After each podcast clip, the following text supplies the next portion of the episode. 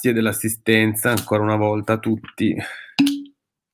No, no, nessuno scusa, non c'è nessun problema, stavamo, eh, capisco, ehm, stavamo semplicemente cincischiando appunto in attesa di, di iniziare.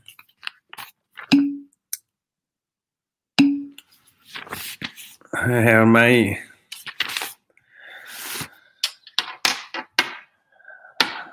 Esatto. Ehm... Cominciamo quindi con la Cassazione. Ecco, sulla Cassazione è chiaro che vedremo la disciplina senza, anche qui, senza distruggerci. Quello che a me interessa della Cassazione è farvi rilevare un po' la struttura e dipanare tutti gli equivoci che si addensano intorno a questa corte che è sulla bocca di tutti, come se fosse la panacea di, tu- di tutti i mali da un lato, oppure per altri l'origine di tutti i mali, insomma non si capisce. L'importante è che noi dipaniamo tutti gli equivoci che colpiscono anche lo studente medio che fa l'esame, perché sono equivoci giuridici, non parlo di equivoci di altro tipo, e che devono essere un attimo sciolti per capire bene che cos'è la Cassazione e che funzione la Cassazione realmente, non nell'immaginario collettivo. La Corte di Cassazione, come voi sapete già, dal vostro passato, chi ha fatto procedura civile o chi ne ha sentito semplicemente parlare, è la Corte a cui sono affidate, dal, dalla legge sull'ordinamento giudiziario, sono affidate le funzioni, si dice, di nomofilachia. La nomofilachia è una parolaccia che significa mm, in sostanza che la Corte, con le sue decisioni autorevoli, guida l'interpretazione della legge che fanno i giudici di merito, i giudici, potremmo dire con parola sbagliata, inferiori. No? I giudici per Costituzione si, si distinguono solo per funzioni, quindi non c'è un giudice superiore e un giudice inferiore.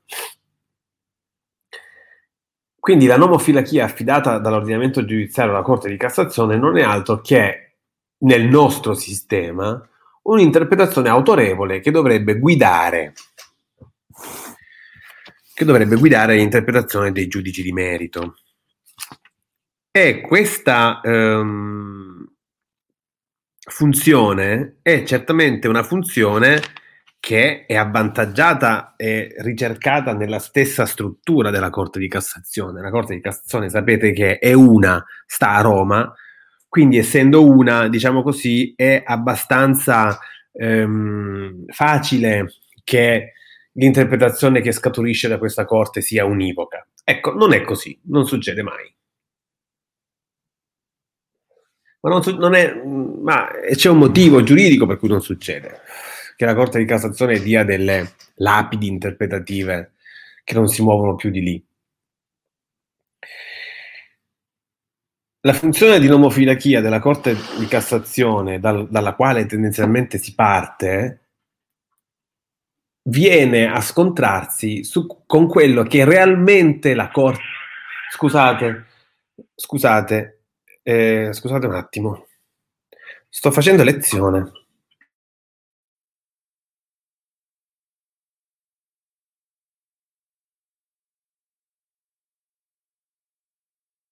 Eccomi.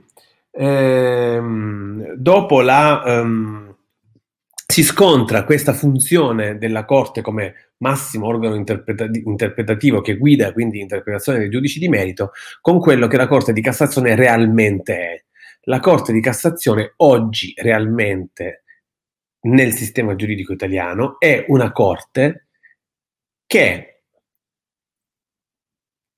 si occupa del caso singolo quindi le sue sentenze, per quanto si voglia speculare sull'immaginario o sul desiderio, nella realtà delle cose le sue sentenze sono volte unicamente alla soluzione del caso singolo. Molto diversa, per esempio, la Corte Suprema americana o, la, o l'House of Lords inglese. In, queste, in questi sistemi la massima corte è una corte che non si occupa del caso singolo, tant'è che è libera di non occuparsene perché non le interessa. Quella corte si occupa soltanto di definire questioni giuridiche, questioni interpretative sulla Costituzione o in generale sui diritti e sulle posizioni dell'imputato. Parlo di imputato perché stiamo parlando di penale, chiaramente. Quelle corti sono corti che non sono preoccupate caso sing- dal, dal caso singolo, non sono attente a risolvere la situazione giuridica che pende sul capo di una persona singola. Quelle corti prendono i ricorsi la cui soluzione interessa a tutto il sistema giuridico, quindi prendono casi e prendono ricorsi, ammettono ricorsi che le danno l'occasione di risolvere un problema diffuso nell'ordinamento. La Corte di Cassazione italiana no, è una scelta, è una scelta eh, legittimissima che ha fatto la nostra Costituzione,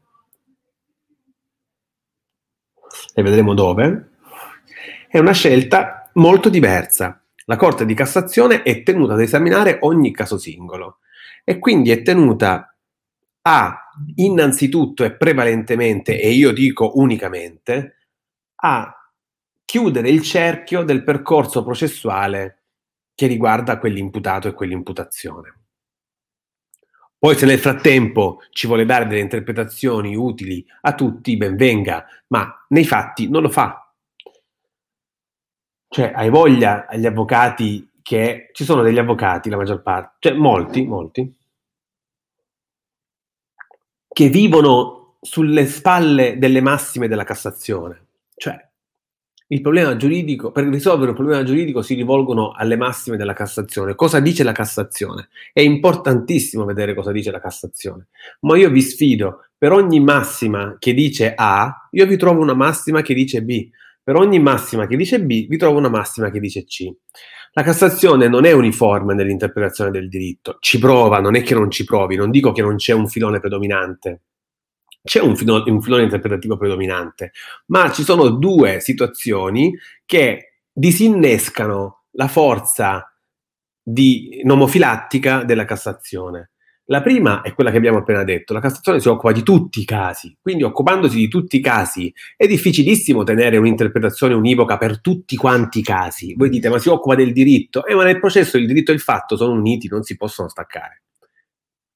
Quindi quando la Cassazione risolve e decide, non decide sulle spalle di un imputato per il bene della comunità e dell'interpretazione nell'ordinamento di quella norma, decide sul caso dell'imputato. Quindi l'interpretazione che dà la Corte di Cassazione non è un'interpretazione che giova all'ordinamento, è un'interpretazione funzionale a quel processo lì, come tutti i giudici. In secondo luogo, nel nostro sistema non c'è il vincolo del precedente, come voi sapete. Cioè, la, la forza nomofilattica della Cassazione si esaurisce tutta quanta nella sua autorevolezza. Cioè deve convincere, non vincola giuridicamente i giudici di merito. Un giudice di merito è liberissimo di dire la Cassazione dice A e io interpreto B. Poi magari il ricorso annullerà quella sentenza, quello che volete, però è liberissimo argomentando, motivando il giudice di discostarsi dall'orientamento della Cassazione potrebbe legittimamente anche non prenderlo in considerazione. Quindi è un po' difficile assicurare alla Corte di Cassazione la funzione di timone dell'interpretazione quando non c'è il vincolo del precedente. Quindi oggi a sopravvalutare le massime della Cassazione, a dare alla Cassazione una funzione che non ha, non si fa un gran servizio al, alla, alla scienza giuridica in generale, perché la Cassazione è strutturata in maniera completamente diversa, è strutturata per prendersi cura del singolo processo, poi la Cassazione deve convincere, certo, questo è chiaro, la Cassazione se offre delle buone soluzioni, offre delle buone soluzioni che convincono i giudici di merito e quindi le interpretazioni si consolidano. Cosa che, ripeto, in Italia non accade per i motivi che, giuridici che abbiamo appena detto, no? la Cassazione è strutturata per essere giudice del caso singolo e in secondo luogo la Cassazione non si giova di, di alcun vincolo del precedente, cioè non c'è nessuna norma che vincola all'interpretazione fornita dalla Cassazione di alcune norme e, e l'operato dei giudici di merito. Per quanto riguarda l'autorevolezza della Cassazione, l'autorevolezza della, della Cassazione è ormai una chimera, cioè non esiste più, è soltanto formale. Anzi, diciamo che la Cassazione quando si impone nelle sentenze dei giudici di merito si impone per forza d'autorità e non di autorevolezza. Che differenza c'è? L'autorità è un comando, cioè sono la Corte Superiore, non ti azzardare a tradirmi. Perché? Perché sono la Corte Superiore. Quindi autorità, semplicemente pura autorità, inutile autorità, anche un po' patetica, che un giudice autoritario una specie di, di barzelletta,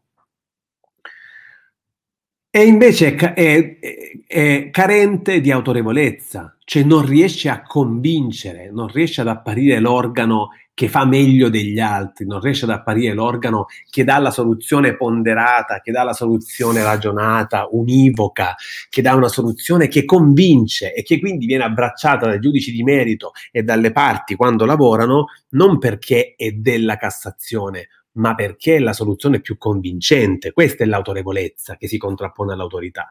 La nostra Corte di Cassazione, che è strutturata per campare solo sulla sua autorevolezza, ovviamente e tristemente è autoritaria, nel senso che nelle sentenze dei giudici di merito si dice la Cassazione dice così non rompetemi le balle, che è una cosa che non esiste in un sistema che non ha precedenti, che non ha il vincolo del precedente, ma difetta drasticamente, drammaticamente di autorevolezza, non riesce a convincere, non riesce ad essere autoritaria, eh, scusate, auto- autorevole, non riesce ad essere affidabile nelle sue, nelle sue decisioni. Perché questa cosa accade? Questa cosa accade per due motivi. Il primo motivo è senza dubbio il numero dei ricorsi. Poiché è strutturata come giudice che si occupa del caso singolo, è inevitabilmente subissata di ricorsi perché tendenzialmente ogni processo finisce in Cassazione. Ha moltissimi ricorsi. Avendo moltissimi ricorsi e pronunciandosi sempre e continuamente sulle stesse questioni, non può essere autorevole voi figuratevi che mia figlia giochi, giochi a palla nel salotto, ok? Allora io arrivo dallo studio e dico non si gioca a palla in casa, smetti di giocare a palla in casa. Se io sono autorevole, non autoritario, cioè non, è, non, è, che poi la picchio, capito, la metto in punizione, semplicemente glielo dico. Se io sono autorevole, mia figlia mi ascolta e smette di giocare a palla e io glielo dico una volta sola. Se io comincio a passare tutto il tempo e dico Ada per favore smettila con la palla, Ada puoi smettere con la palla, Ada per favore dai è tardi, lascia la palla, Ada non si gioca con la palla quante volte te l'ho detto, Ada per favore la palla, dai, dai metti via la palla, se glielo dico 15 volte io perdo di autorevolezza. Perdo di autorevolezza perché una persona che si fa dire 15 volte la stessa cosa senza farla, ovviamente cosa fa? Capisce che la prima volta non sono stato ascoltato, la seconda volta non sono stato ascoltato, quindi quello che ho detto sono parole al vento. Una Cassazione autorevole si deve pronunciare poche volte, non si può pronunciare in continuazione, cioè non può pronunciarsi per 110-120 mila ricorsi all'anno, ok? Perché perde in- inevitabilmente di autorevolezza. Ma è inevitabile che la Corte si pronunci tanto per tutte queste volte nel corso di un anno? Perché le arrivano tutti i ricorsi, essendo strutturata come giudice del caso singolo. Quindi quelli che vanno a di martedì dall'ottimo Floris a dire che ricor- la Cassazione, de- che bisogna trovare un modo per ridurre il numero dei ricorsi, mi fanno solo ridere, perché cosa vuoi ridurre il numero dei ricorsi? Che la Costituzione, come vedremo, ti impone di rendere la Cassazione giudice del caso singolo. E se i casi singoli sono quelli, tutti lì devono finire. E se tutti lì devono finire, non puoi ridurre il numero dei ricorsi, perché vuol dire ledere il diritto di una persona di impugnare. E questo diritto glielo dà la, la Costituzione, come vedremo fra poco. Quindi bisogna cercare di dipanare un po' eh, il campo, cioè dipanare, eh, dissolvere un po' gli equivoci che bloccano l'attività, che bloccano, scusate, il discorso sulla Cassazione. La Cassazione non può essere quello che oggi si vuole che essa sia, perché non è strutturata per esserlo. Dovremmo cambiare completamente il sistema a partire dalla Costituzione per poi giungere ad una Corte di tipo diverso. E non sarebbe facile farlo, perché quelle corti lì, le Corti Supreme in senso tecnico, sono corti che stanno in sistemi completamente diversi rispetto al nostro. Politicamente è un po' difficile dire ai cittadini italiani che gli sottrae il diritto dell'impugnazione in Cassazione. Non, è, non, fa parte della nostra cultura terminare un processo senza arrivare in Cassazione. Per rendere la, la Corte Suprema davvero una Corte Suprema, autorevole, vincolante, dobbiamo farla pronunciare pochissime volte all'anno e quindi dobbiamo eliminare il ricorso per Cassazione quale diritto dell'imputato, ma dobbiamo riservarlo soltanto ai casi che la Corte si sceglie per dipanare le questioni più spinose eh, del, eh, che affliggono il sistema.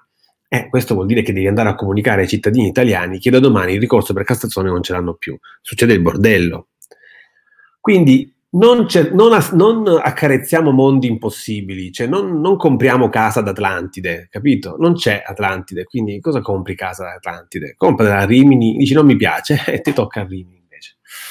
Quindi questo è in, un discorso appunto in generale sulla Cassazione che ha motivazioni eh, tutte appuntate sul diritto e sul sistema, che adesso vedremo. Però stiamo molto ben attenti a quello che la Cassazione è, non sopravvalutiamola, non pensiamo che la Cassazione sia la Corte Suprema che parla una volta per tutte. La Cassazione non è una Corte Suprema che parla una volta per tutte, ma parla in ogni singolo processo perché così il nostro sistema ha deciso di operare e la Corte di Cassazione a queste condizioni non può essere così autorevole da essere davvero una guida nomofilattica perché non è strutturata per esserlo.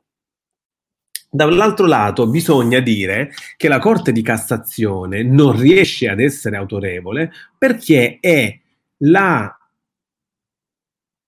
manifestazione più chiara di quel conflitto che ho cercato di trasmettervi come realtà del nostro sistema durante tutto quanto il corso. Cioè il conflitto tra un sistema processuale che si muove secondo i canoni dei sistemi accusatori e quindi richiederebbe una cultura dell'interpretazione tipica dei sistemi accusatori,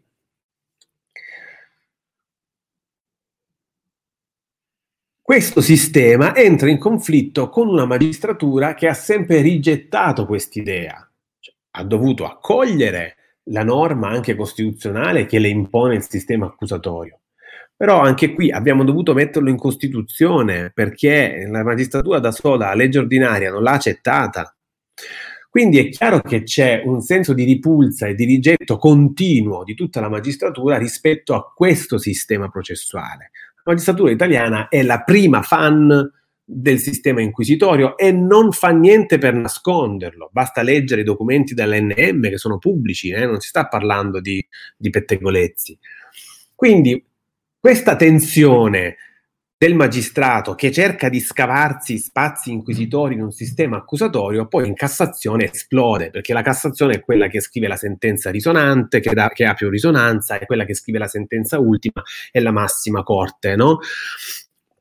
Quindi quando si esprime la Cassazione, si esprime è in, introiettando questo conflitto, si esprime esprimendo questo conflitto. Questo cosa significa? Significa che le decisioni della Cassazione e la motivazione delle sentenze della Cassazione non riesce a convincere perché ha sempre qualcosa che non va. E questo qualcosa che non va non è altro che una tensione inquisitoria che stona con il sistema accusatorio. E questa cosa nelle motivazioni si avverte e avvertendosi questa cosa nella motivazione della sentenza, quella motivazione, quella soluzione giuridica non potrà essere autorevole perché non convince. Quando la Cassazione invece ha preso delle scelte, ha fatto delle scelte del tutto coerenti col sistema accusatorio, quelle scelte si sono consolidate. Perché? Perché erano d'accordo tutti. Anche giurisprudenza frequente, consolidata e costantemente criticata e quindi non riesce ad essere davvero autorevole quando? È quando la soluzione che la Cassazione impone per forza autoritaria è una, è una, soluzione che non riesce a inserirsi nel sistema, quindi non convince e non convincerà mai. Se non convince e non convincerà mai, evidentemente non può essere una motivazione che si consolida, una soluzione che si consolida, perché per forza autoritaria si consolida necessariamente. Cioè la Cassazione dice A, tutti i giudici di merito dicono A perché seguono la Cassazione in quanto capo, tra virgolette, dell'interpretazione, però non si consolida nella comunità degli operatori, nei PM, nelle parti, nell'imputato. Non è una giurisprudenza su cui le parti fanno affidamento, ma cercano in ogni processo di cambiarla. Perché? Perché non si fidano, non è affidabile, non è convincente. E allora quando ciò succede è sempre messa in discussione l'autorevolezza della Cassazione. Ma la, la prima a porre le premesse di questa critica è proprio la Cassazione, con sentenze orrende. Quando invece la Cassazione scrive delle sentenze del tutto coerenti con il sistema in cui opera, è facile notare che quelle soluzioni si consolidano. Perché? Perché sono d'accordo tutti. Allora, l'organo giurisdizionale in una democrazia, come tutti quanti gli organi che hanno potere in una democrazia, alla fine della fiera si consolidano per la bontà delle loro, delle loro decisioni in un sistema autoritario chi comanda, comanda e basta. In un sistema democratico tu puoi avere tutta la legittimazione giuridica del mondo, ma se il tuo operato non convince, sarai sempre messo in discussione. Ed è esattamente quello che accade alla Corte di Cassazione. Viene messa in discussione continuamente perché il suo operato non convince. Io questa idea ce l'ho avuta per la testa per degli anni, finalmente quest'anno l'ho scritta, me ne sono, me ne sono liberato, ormai è nero su bianco e ciao, e basta non convince. E, e, finché non convince un organo con potere in una democrazia, non si legittima mai, non si consolida mai, è sempre sottoposto a critiche. E in Italia dice, ah, in Italia tutti quanti criticano tutti, e si critica il Parlamento, e si critica il Presidente della Repubblica, e si critica il governo, e si criticano i ministri, e si criticano i giudici, e si criticano perché? Perché nessuno si fa accettare per la bontà delle sue decisioni. Quando arriverà un organo che si rende, che si legittima e che consolida il suo operato con la bontà delle sue decisioni, vedete che non critica più nessuno. Però nella realtà dei fatti, è chiaro che c'è sempre un margine di critica fisiologico, però quando questa critica, questa, eh, questa mh, opposizione mh, costante all'operato di un organo non si frena, eh, vuol dire che l'organo sta operando male. Quindi lo so che non è una lezione ortodossa sulla Cassazione, però di farvi lezioni ortodosse non me ne frega niente, tanto avete il manuale per quello. Quindi, questa è la mia idea sulla Cassazione. Quando la Cassazione riuscirà ad essere un organo che nei limiti che il sistema le dà, entro i limiti del, del, sistema attuale, riesce a convincere con le sue interpretazioni. Quando riuscirà a farlo? Quando tutti gli operatori saranno passibili di essere convinti da quello che scrive. Quando la Cassazione con delle interpretazioni nega un diritto all'imputato, questa, questa, interpretazione si potrà anche consolidare tra i giudici e tra i PM, ma l'imputato sempre scalpiterà. E in fondo non si, non si, consoliderà mai perché tutti cercheranno di cambiarla, gli imputati, quella, quella, quella, quell'indirizzo. Questo chiaramente può essere letto, anche se accade di meno, può essere letto anche dalla, dal versante del PM. Oppure quando la Cassazione pre- prende una decisione che stride con il sistema giuridico, con il sistema costituzionale, con il sistema della CEDU, quello che volete, quando stride con questi elementi, ci sarà sempre qualcuno che per gli stessi motivi vorrà cambiare questo indirizzo. E quando ci sono delle fette di operatori che costantemente cercano di cambiare un indirizzo, eh, vuol dire che l'indirizzo non funziona. Quindi la Corte di Cassazione è una Corte molto particolare perché è afflitta tutti, di tutti questi problemi. Da un lato si vorrebbe che fosse una Corte Suprema quando per il sistema una Corte Suprema non è. Dall'altro lato, purtroppo eh, manifesta in, drammaticamente questo conflitto che serpeggia lungo tutto il sistema processuale, per cui il sistema accusatorio è costantemente interpretato in senso non accusatorio dalla magistratura. E in Cassazione è lampante questa, questo conflitto. Questo conflitto impedisce alla Cassazione di attestarsi come organo autorevole di interpretazione. Quindi poco piangere quando è colpa tua, in sostanza. Hm? Vediamo perché innanzitutto la Corte di Cassazione non è la Corte Suprema nel senso che molti vorrebbero. La risposta sta, a mio parere, nell'articolo 111 della Costituzione, poi sta in tutto il codice, però sta principalmente nell'articolo 111 della Costituzione, che al comma 7 dice contro le sentenze e contro i provvedimenti sulla libertà personale pronunciati dagli organi giurisdizionali ordinari o speciali è sempre ammesso ricorso in Cassazione per violazione di legge. Addirittura, vedete che arriva adesso, si può derogare a tale norma soltanto per le sentenze di tribunali militari in tempo di guerra. Quindi per la Cassazione, ci vuo, per la Costituzione ci vuole la guerra per mettere da parte la Cassazione. Va bene? La guerra. Quindi non mi potete venire a dire che la Cassazione è Corte Suprema, se secondo la Costituzione può essere esonerata da ogni singolo processo soltanto per le sentenze dei tribunali militari in tempo di guerra. Quindi è così importante che la deroga del ricorso in Cassazione per le sentenze, che è sempre ammesso, sempre ammesso, è così importante per la Costituzione l'intervento della Cassazione in ogni vicenda processuale che tu puoi derogare soltanto per le sentenze dei tribunali militari in tempo di guerra. Non so se ci rendiamo conto. Hm? Allora, a fronte di questo dato, arrivano delle persone che vogliono costruire a Costituzione invariata, vorrebbero fare della Corte di Cassazione una Corte Suprema, quindi una Corte per definizione che si pronuncia poco. Come fa a pronunciarsi poco? Come fa a pronunciarsi poco? se questa Costituzione dice che soltanto in tempo di guerra può smettere di pronunciarsi.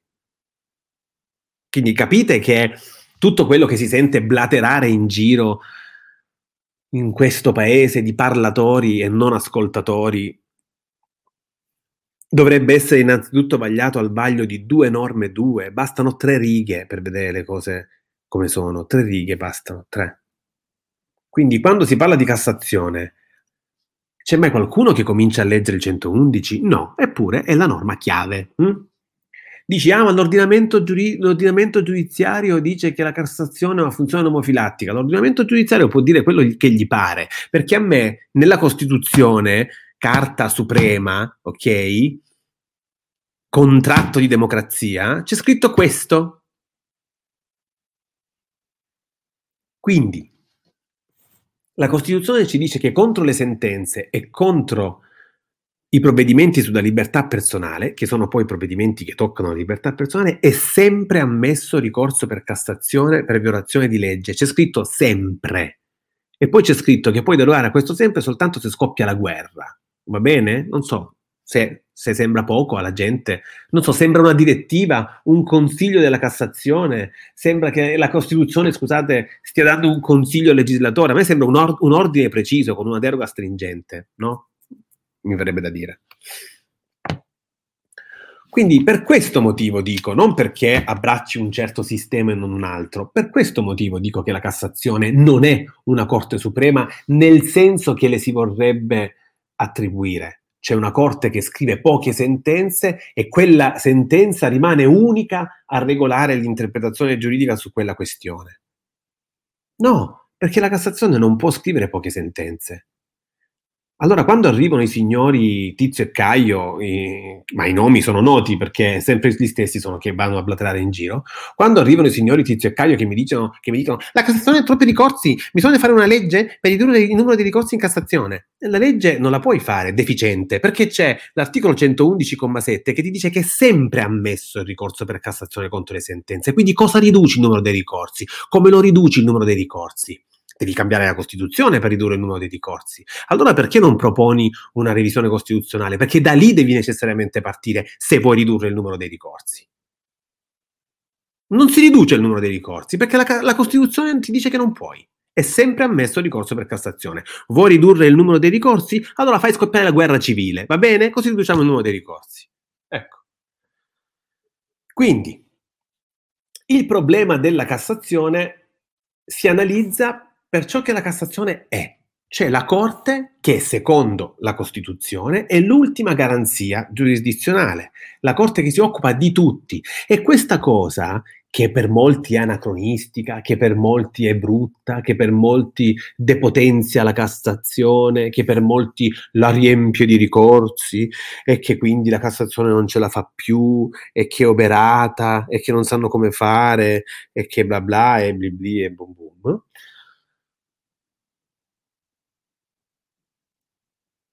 Invece questa regola è una regola bellissima di democrazia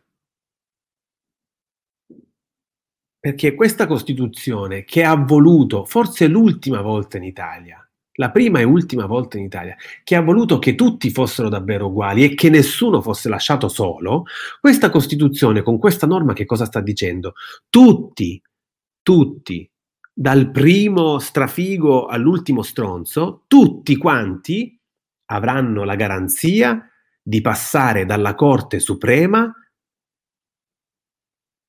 per sottoporre a quell'organo giurisdizionale, il massimo organo giurisdizionale, le questioni attinenti al loro processo. Tutti ne hanno diritto, dal primo all'ultimo.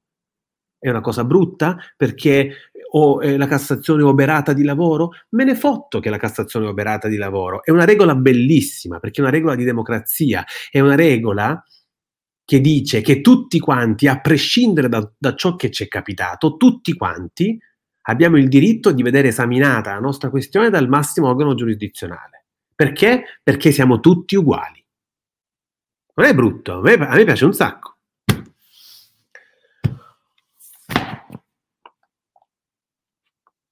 E vediamo quindi, dico, aspettate, eh. ecco. Uff. E vediamo quindi di cosa si occupa la Corte di Cassazione, perché come vedete nel 111 c'è scritto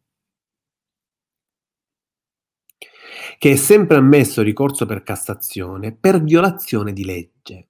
Che cosa significa? Significa che la Corte di Cassazione, come direbbe qualcuno, ma adesso lo dico e poi lo nego,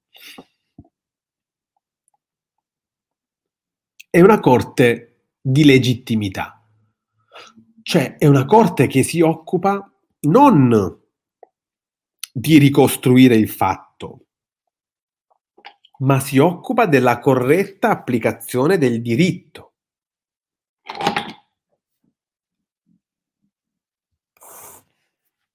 Ok? Questo appunto fa della Corte di Cassazione ciò che si vorrebbe dire una corte di legittimità. Cosa vuol dire corte di legittimità? Vuol dire corte che si occupa di questioni giuridiche e che quindi non si occupa della ricostruzione del fatto. Alla Corte di Cassazione non spetta il compito di dire se io ero lì, se ho usato l'arma, se ho sparato uno o due colpi. Alla Corte di Cassazione spetta il compito di dire se la legge penale e la legge processuale sono ben applicate. Quindi se ci sono vizi e se le norme sono ben interpretate. Se fosse così, noi potremmo dire che effettivamente in tutto questo sistema poco consono una Corte Suprema, almeno però c'è una netta restrizione dei compiti della Cassazione. Tutti gli altri giudici si occupano del fatto e del diritto, invece la Cassazione si occupa soltanto del diritto. Questa direttiva come è tradotta nel codice di procedura penale? È tradotta all'articolo 606 nei motivi di ricorso, che sono tassativi.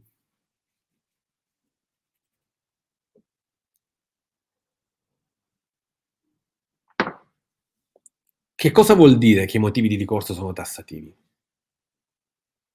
Vuol dire che nessuna norma vi ha detto per quale motivo potete andare in appello.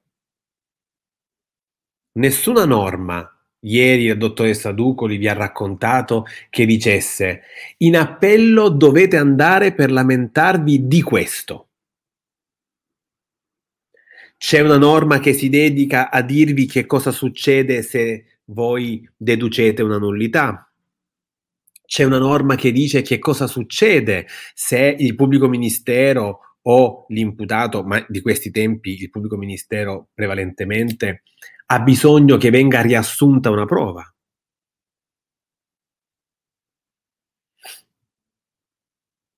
Ma nessuna norma vi dice per quale motivo dovete andare in appello. Potete andare in appello per tutti i motivi che volete. Si dice che l'appello è un mezzo a critica libera. Anche il riesame è un mezzo a critica libera. Cioè, io devo dedurre i motivi a pena di inammissibilità, ma quali questi motivi debbano essere, nessuna norma me lo dice, possono essere qualunque. Posso dire che c'è una nullità, posso dire che c'è una inutilizzabilità, posso dire che c'è l'omissione di un criterio di valutazione, posso dire che mm, eh, c'è un'incompetenza, posso dire che va tutto bene, non ci sono vizi, ma per me il giudice d'appello ha sbagliato, ha capito male il testimone, ha usato massime di esperienza che non andavano bene, e bla bla e bla bla. Posso scrivere quello che voglio. Per quanto riguarda la Cassazione, la musica cambia. I motivi sono tassativamente determinati dalla legge. Si può andare in Cassazione si può ricorrere in Cassazione soltanto per i motivi che il 606 ci dice, non per altri.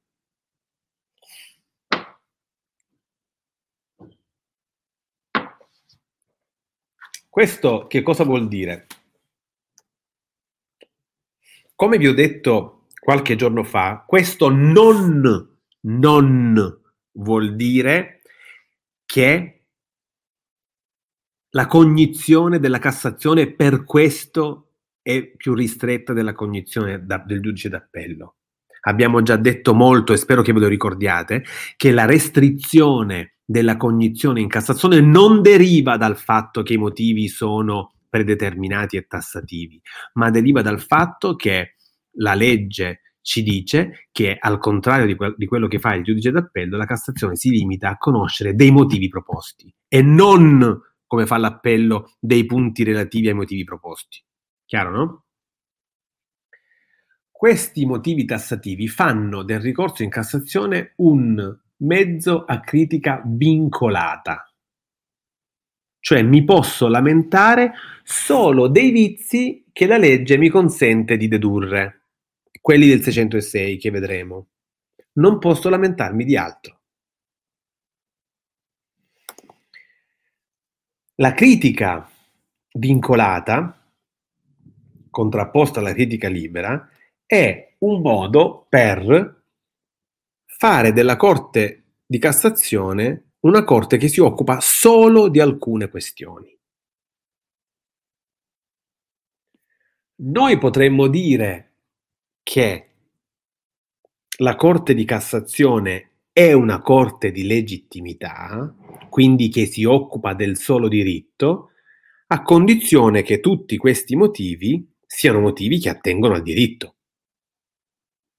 E invece vedremo che non è così. Ci sono motivi che attengono al diritto e ci sono motivi che attengono al fatto. Quindi anche questo mito che la Corte di Cassazione è la Corte di legittimità, ce la chiamiamo così perché eh, per tradizione, perché abbiamo sempre fatto così, ma nei fatti io non vedo questo riscontro, perché come vedremo quando faremo i motivi, cioè a breve, ci saranno motivi che attengono al diritto, ma ci sono motivi che attengono al fatto. E allora la distinzione legittimità-merito è una distinzione che, secondo me, non è più utile a noi processualisti italiani oggi. Perché è utile in laboratorio, è utile se voglio, pens- se voglio davanti a un calice parlare di sistemi giuridici, è utile se voglio fare l'intellettuale del Menga, ma nel momento in cui devo analizzare il mio sistema processuale, la distinzione merito-legittimità non mi torna più utile. Perché?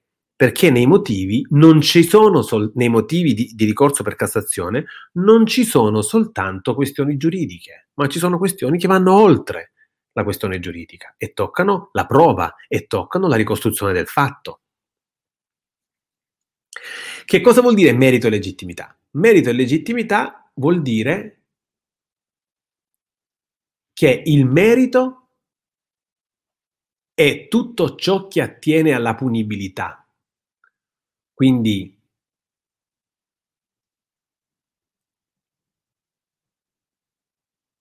innanzitutto la ricostruzione del fatto, innanzitutto la fondatezza dell'imputazione Ecco, quando si parla di merito nelle impugnazioni, il sinonimo di merito sarebbe la valutazione sulla fondatezza dell'imputazione, quanto è fondata questa imputazione, che supporto dimostrativo ha. La legittimità invece è l'applicazione del diritto.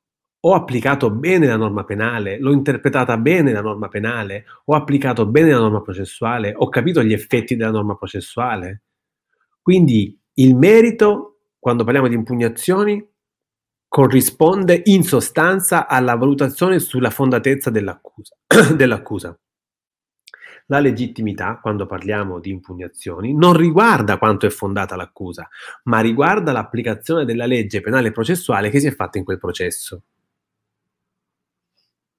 È una distinzione che non dà luogo a nessun effetto giuridico reale nel nostro sistema, perché come vedremo la Cassazione avrà dei motivi che trascendono la legittimità, vanno oltre.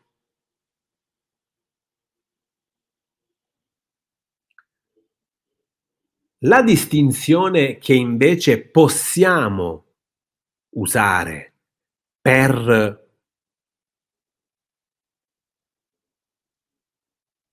capire bene che funzione ha la Corte di Cassazione è la seguente.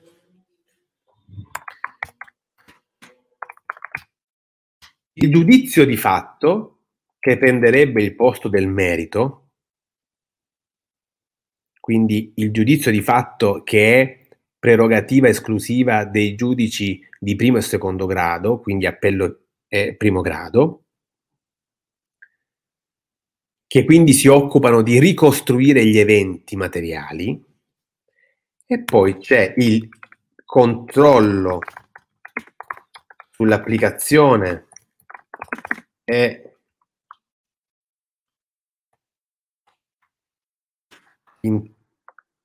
interpretazione del diritto più il controllo sul giudizio di fatto che spetta alla Cassazione. Quindi la cosa, la distinzione davvero utile è quella che mi porta a dire primo grado e secondo grado fanno un giudizio di fatto, cioè ricostruiscono gli eventi materiali e chiaramente applicano il diritto. La Cassazione controlla innanzitutto l'applicazione e l'interpretazione del diritto e poi controlla anche il giudizio di fatto. Quindi la cosa difficile è capire che il primo e il secondo grado danno luogo al giudizio di fatto, formulano il giudizio di fatto. La Corte di Cassazione invece dovrebbe limitarsi a controllare il giudizio di fatto. Siamo nella legittimità? No, non siamo nella legittimità. Poi se uno vuole venire in giacca e cravatta a dirmi che anche questa è legittimità, vabbè, lo può dire. Però a questo punto, se anche questa è legittimità, allora non vedo perché dovremmo distinguerla dal resto. Mi sembra che proprio non lo sia invece. Perché Qui la Corte di Cassazione non si occupa di vedere come è applicato il diritto, non si occupa di vedere come è applicata la legge o interpretata la legge. Qui la, la, Corte di Cassazione controlla che il giudizio di fatto, quindi la ricostruzione degli eventi materiali su base di induzioni guidate da massime di esperienza o da leggi universali o da leggi probabilistiche materiali, fisiche, chimiche che non c'entrano niente col diritto, la Cassazione controlla che si sia fatto buon uso di, questo, di questi strumenti, che con il, diritto non c'entrano una mazza, quindi non è legittimità. Quello che possiamo dire è che i motivi del 606 sono strutturati in modo da permettere, che poi non lo permettono, ma sono giust- strutturati in modo da permettere che sia distinto nella Corte di Cassazione l'attività della formulazione del giudizio di fatto, che spetta ai giudici di merito, primo e secondo grado, e il controllo sul giudizio di fatto. Quindi la Corte di Cassazione non lavora nella sola legittimità, ma lavora nel solo controllo. Cioè la Corte di Cassazione controlla sia, sia il giudizio di fatto che quello di diritto. Quindi potremmo dire che il primo e il secondo grado sono le corti del giudizio e, il, e la Cassazione è la corte del controllo sul giudizio. Questa distinzione ha un senso. Ma non legittimità e merito, e men che meno fatto e diritto. Quando la Corte di Cassazione controlla il giudizio di fatto, si occupa del fatto o no? Sì. Quindi distinguere tra fatto e diritto non ha senso si occupano tutti del fatto. Uno, lo, uno lo, lo, lo ricostruisce, l'altro controlla la ricostruzione, ma sempre fatto è. Quindi la ricostruzione merito legittimità non mi serve, la ricostruzione fatto diritto non mi serve, la distinzione giudizio di fatto e controllo sul giudizio di fatto mi serve. Così come c'è la distinzione tra giudizio di diritto e controllo del giudizio di diritto. Quindi in sostanza cosa posso dire? Che i primi due giudici giudicano, il terzo giudice controlla. Ci siamo fin qui?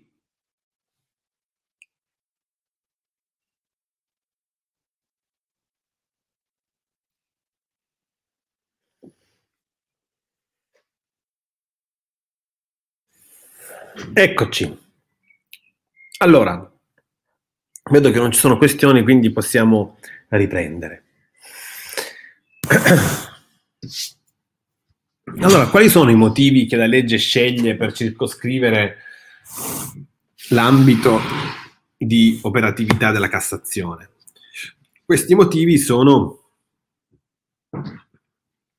quelli del 606, sono 5 e riguardano il controllo del diritto, ma anche il controllo del fatto. Primo motivo, il ricorso per Cassazione può essere proposto per i seguenti motivi. Esercizio da parte del giudice di una potestà riservata dalla legge a organi legislativi o amministrativi, ovvero non consentita ai pubblici poteri. In sostanza, quando il giudice la fa fuori dal vaso. Cioè, quando il giudice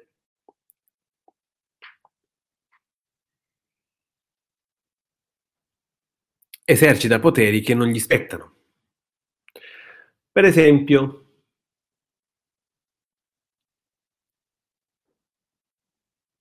io ho un processo per lottizzazione abusiva, no? Cioè ho eh, lottizzato eh, e magari costruito anche um, eh, su un terreno non edificabile oppure eh, edificabile ma con uh, scopo diverso da quello che io ho fatto. No? Si potevano fare pa- fabbriche, io ho fatto appartamenti, per dire. Nel corso di questo processo io esibisco il piano regolatore o un provvedimento amministrativo qualunque e il giudice penale annulla il provvedimento amministrativo. Eh, il giudice penale non è destinatario di questo potere, la legge non dà questo potere al giudice penale, la legge questo potere lo dà al TAR. Quindi qui il giudice esercita dei poteri che non gli sono attribuiti dalla legge e quindi si può ricorrere per Cassazione. B. Ecco, la B è il cosiddetto error in iudicando, cioè una cattiva applicazione della legge penale. In osservanza o erronea applicazione della legge penale o di altre norme giuridiche di cui si deve tener conto nell'applicazione della legge penale. Cioè io qui sto interpretando male o sto applicando male la legge penale. Uh, e ciò può accadere con tutte le fattispecie penalmente rilevanti, cioè con tutte le fattispecie penali possibili, no? Quindi, per esempio, eh, quando io mh, mm, ho una truffa, eh, condanno per truffa senza che ci siano gli artifici o i raggiri. E allora è una errata applicazione della legge penale, perché la legge penale mi dice che la truffa c'è quando ci sono artifici o raggiri. Quindi se c'è una condanna per truffa senza che in sentenza emergano artifici o raggiri, eh, io dovrò impugnare per dire ma come fa il giudice ad applicare la legge penale che quella mi chiede gli artifici e raggiri e lui mi dice che non ci sono. Oppure una falsa applicazione, un'errata applicazione, scusate, un'errata interpretazione delle norme giuridiche, no?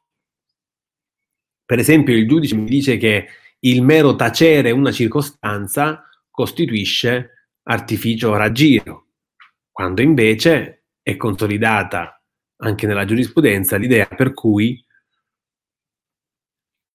il mero silenzio non costituisce un artificio raggiro, è la menzogna su un punto che costituisce artificio raggiro, ma non il mero silenzio. Mm? Quindi vuol dire che qui leg- il giudice sta interpretando male la legge penale. E poi rilevano anche tutte quelle leggi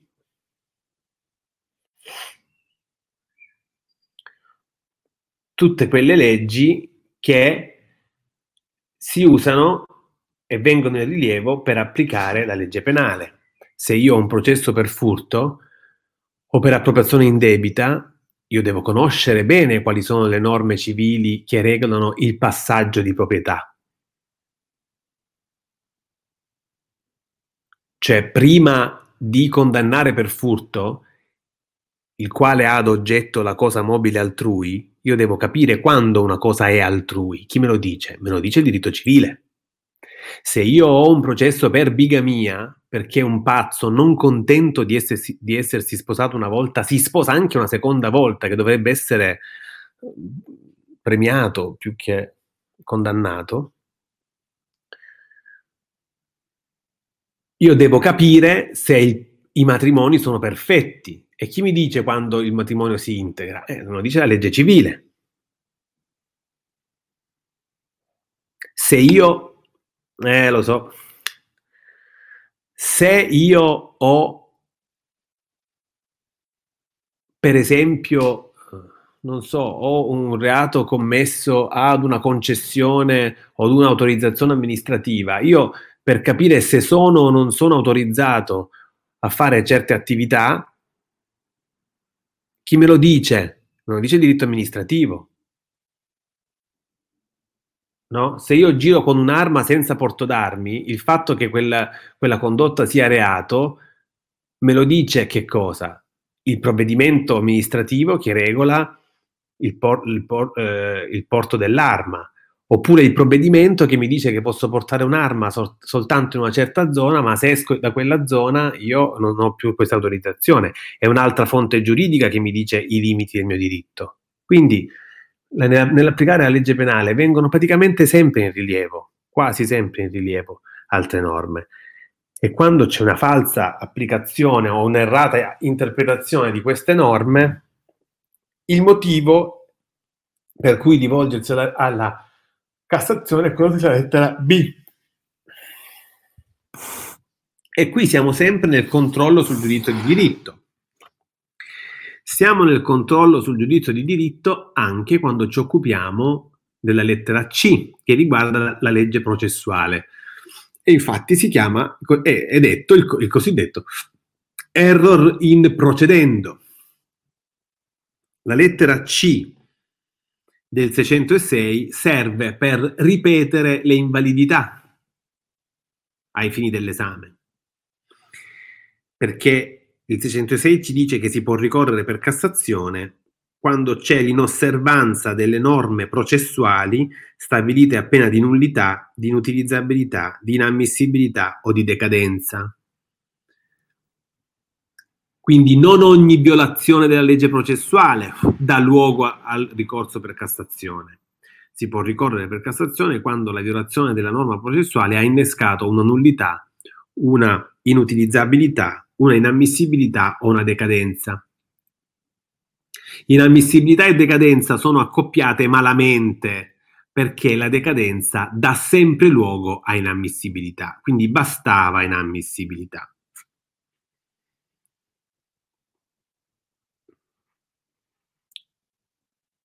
Con la lettera D già le cose cambiano, perché con la lettera D non è più, sem- non è più così semplice distinguere se siamo nel controllo del giudizio di fatto o nel controllo del giudizio di diritto.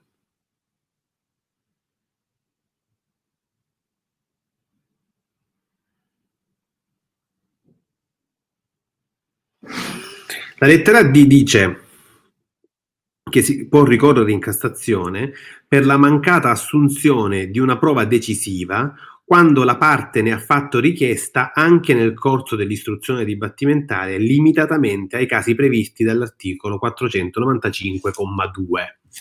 Che cosa vuol dire?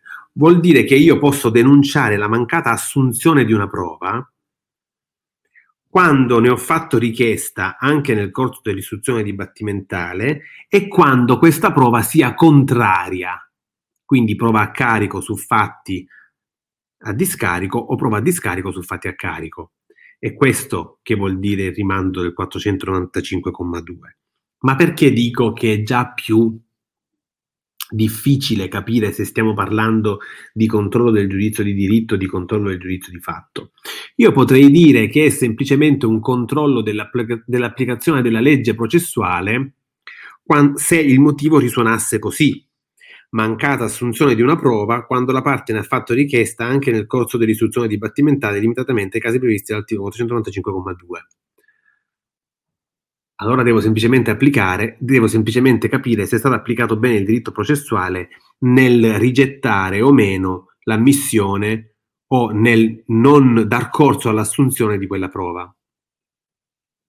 È la legge processuale che me lo dice, quindi devo controllare una buona applicazione della legge processuale. Ma questo motivo si accavalla, e dovrebbe essere così questo motivo, ma questo motivo in, eh, si in, in, ingerisce anche nel controllo del giudizio di fatto quando ha la malaugurata idea di scrivere mancata assunzione di una prova decisiva. E, e come fa la Cassazione a capire che una prova è decisiva? Eh, deve controllare il giudizio di fatto per capire se quella conoscenza pesa in maniera decisiva o meno sul giudizio di fatto. E allora non è più un giudizio di diritto quello di capire se la prova è decisiva. Quello di capire se la prova è decisiva è un, giudizio, è un controllo del giudizio di fatto, non di diritto. Quindi quale legittimità? Secondo quale percorso di legittimità la Corte di Cassazione decide che una prova è decisiva oppure no? Non c'entra la legittimità. È un controllo del giudizio di fatto. A parte che poi come vi ho detto, io sono un grande nemico di questi aggettivi, la prova decisiva, la prova necessaria, ma che cosa vuol dire? Che significato ha prova decisiva? Tutte le prove sono decisive se sono rilevanti, perché tutte mi dicono qualcosa. Per quale bizzarro motivo una prova rilevante è meno decisiva di un'altra? Tutte contribuiscono se sono rilevanti. Quindi perché poi io non dovrei avere diritto all'assunzione di una prova rilevante solo perché non è decisiva? Ma come fai tu a sapere che non è decisiva se non l'assumi? Assumila. Quindi errori su errori. Quel decisiva è stato messo per limitare l'uso di questo, di questo motivo. Eh, ma una volta che lo fai, perché lo vuoi limitare? Non lo fare. Come dire, sì, usciamo, ma torniamo alle 10. Ma che uscita è? Non uscire. Se esci, esci, quando ti stanchi torni. Vuoi fare le 4, fai le 4, fai le 5, fai le 5. Se devi uscire, ma devi tornare alle 10, stai in casa e ti guardi un film. Ecco, uguale. Che cosa vuol dire prova decisiva? Una volta che questo motivo lo hai messo, e per tutte le prove deve valere, come giustifichi che una prova rilevante ma non decisiva non debba essere eh, assunta lamentandosene in Cassazione? Perché no? Come giustifichi? E poi come fai a sapere che è decisiva? Se non l'hai assunta, c'è la mancata assunzione qui, no? Quindi la prova non è assunta. E se non è assunta, che ne sai che è decisiva? Come ti convinco io che è decisiva se non so che dice? Devo assumerla? Deficiente? Quindi capite che proprio, cioè... Uno dice col diritto basta usare la logica. Falso. Non c'è la logica nel diritto, ce n'è molto poca.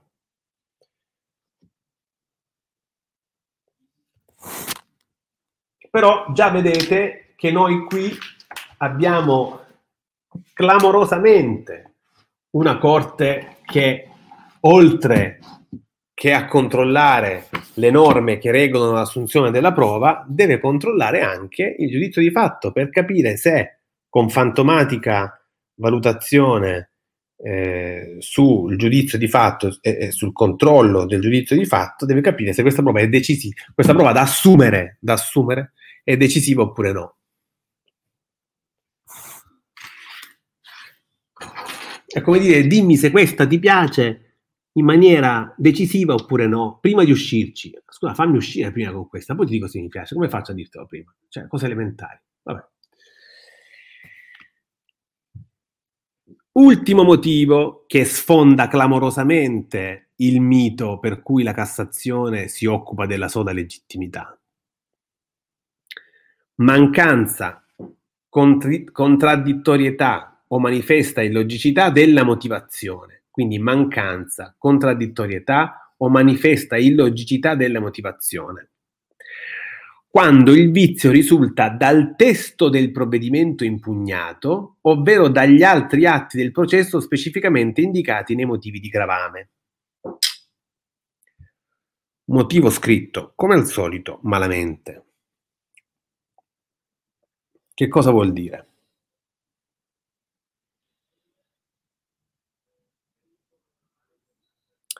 Io qui denuncio un vizio di motivazione. Come vedete, la motivazione è regolata dal diritto.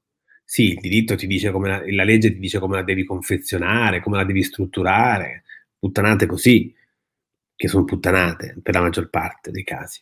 Ma nessuna norma ti dice quale deve essere il contenuto specifico della motivazione e come potrebbe ogni motivazione ha riguardo a fatti diversi, prove diverse, come può la legge regolare il suo contenuto specifico? Non può, ogni contenuto specifico deve avere riguardo al singolo fatto concreto, quindi è chiaro che la legge non può darmi se non delle direttive di massima, ma la stesura della motivazione non è altro che la giustificazione esplicata del giudizio di fatto, della ricostruzione dei fatti. Quindi quando la Cassazione si occupa della lettera E, non si sta occupando di ciò che può essere classificato come legittimità, si sta semplicemente occupando del controllo del giudizio di fatto. Allora la cosa utile qual è qui? Distinguere il giudizio di fatto dal controllo sul giudizio di fatto. E vedremo che vuol dire. Questa norma ha vissuto tutta una serie di traversie legislative e interpretative che io vi risparmio perché sono passate ormai e mi concentro esclusivamente sulla norma che c'è oggi. Che cosa è successo? No, ho visto un lampo nel mio computer. Intanto io posso denunciare in Cassazione la mancanza, la contraddittorietà o la manifesta illogicità della motivazione. Vediamo questi tre attributi negativi della, della, motivazione, che cosa vogliono dire. La mancanza della motivazione. La mancanza della motivazione è palese, vuol dire che la motivazione non c'è. Ma non stiamo parlando di una motivazione interamente e graficamente assente. Perché se la motivazione fosse interamente e graficamente assente, noi avremmo la violazione dell'articolo 125 che dice Le sentenze e, al comma 3 le sentenze e le ordinanze sono motivate a pena di nullità. Quindi una sentenza non motivata, una sentenza che si compone del solo dispositivo, è una sentenza nulla e il nostro motivo di ricorso sta nella lettera C del 606, in osservanza di norme processuali previste a pena di nullità. Che cos'è la mancanza di motivazione che giustifica invece l'uso dell'articolo 606 lettera E, quindi vizio di motivazione? La mancanza di motivazione rilevante ai sensi della, della, della lettera E del 606 è una mancanza non grafica dell'intera motivazione, ma una mancanza grafica, un'omissione della motivazione su punti specifici. Cioè il giudice la motivazione la scrive, ma non scrive una parola sul dolo. Quella è mancanza di motivazione secondo la lettera E. Se il giudice dice ti condanno a sette anni e non scrive una riga di motivazione, quella è nullità ai sensi della, della lettera B. È chiaro? Anche qui l'interprete si deve sforzare di ricostruire questa fattispecie, quando effettivamente al legislatore sarebbe spettato di far rientrare la mancanza in una o nell'altra fattispecie. E stiamo sempre con i piedi in due staffe. Ma...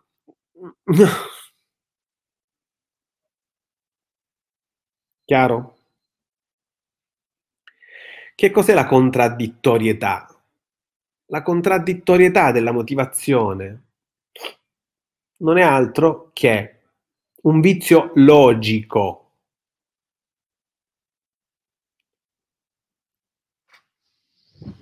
Cioè la motivazione contraddice se stessa. Quindi contraddizione che emerge o dal testo del provvedimento impugnato, cioè la motivazione è autocontradittoria, cioè contraddice se stessa. Prima la motivazione dice che l'imputato era girato di spalle rispetto allo sparatore, dopo tre pagine dice che l'imputato fronteggiava lo sparatore. Allora Bell bisogna che ci capiamo, stava di spalle o stava davanti, perché se mi dice entrambe le cose, la motivazione è contraddittoria, contraddice se stessa. Oppure il giudice mi dice il test è molto attendibile, dice che l'imputato era eh, lì in quel momento, no? era, eh,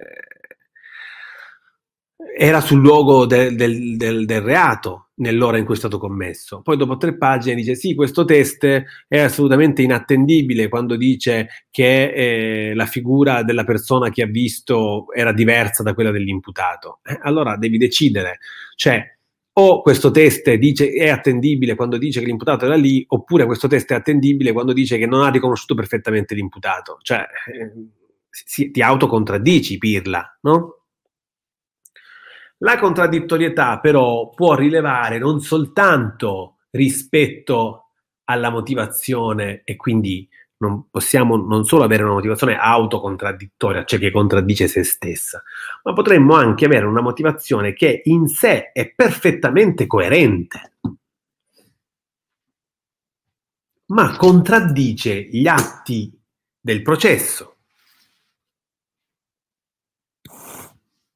E quindi il giudice dice che la persona offesa è morta per un'iniezione eccessiva di lidocaina prima dell'operazione, ma il perito medico legale ha detto l'iniezione di lidocaina c'è stata, ma verosimilmente non ha avuto grandi effetti, essendo poi la, persona morta per un'insufficienza respiratoria sopravvenuta, collegabile ad altre cause.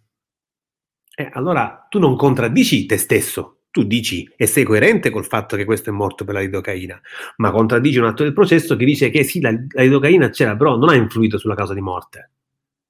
E siccome è nero su bianco che il perito l'ha scritto, eh, tu contraddici quella, quella conclusione, quindi o la prendi in esame e dici il perito dice così, ma sbaglia e sbaglia perché ci sono altre fonti che mi convincono di più e vi dico perché.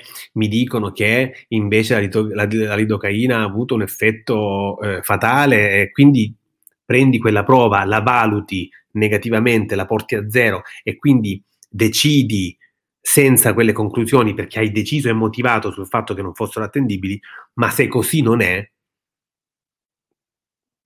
se semplicemente contraddici quella perizia senza spendere una parola sul perché la contraddici, eh, allora a me non mi rimane che una contraddizione tra la sentenza e l'atto.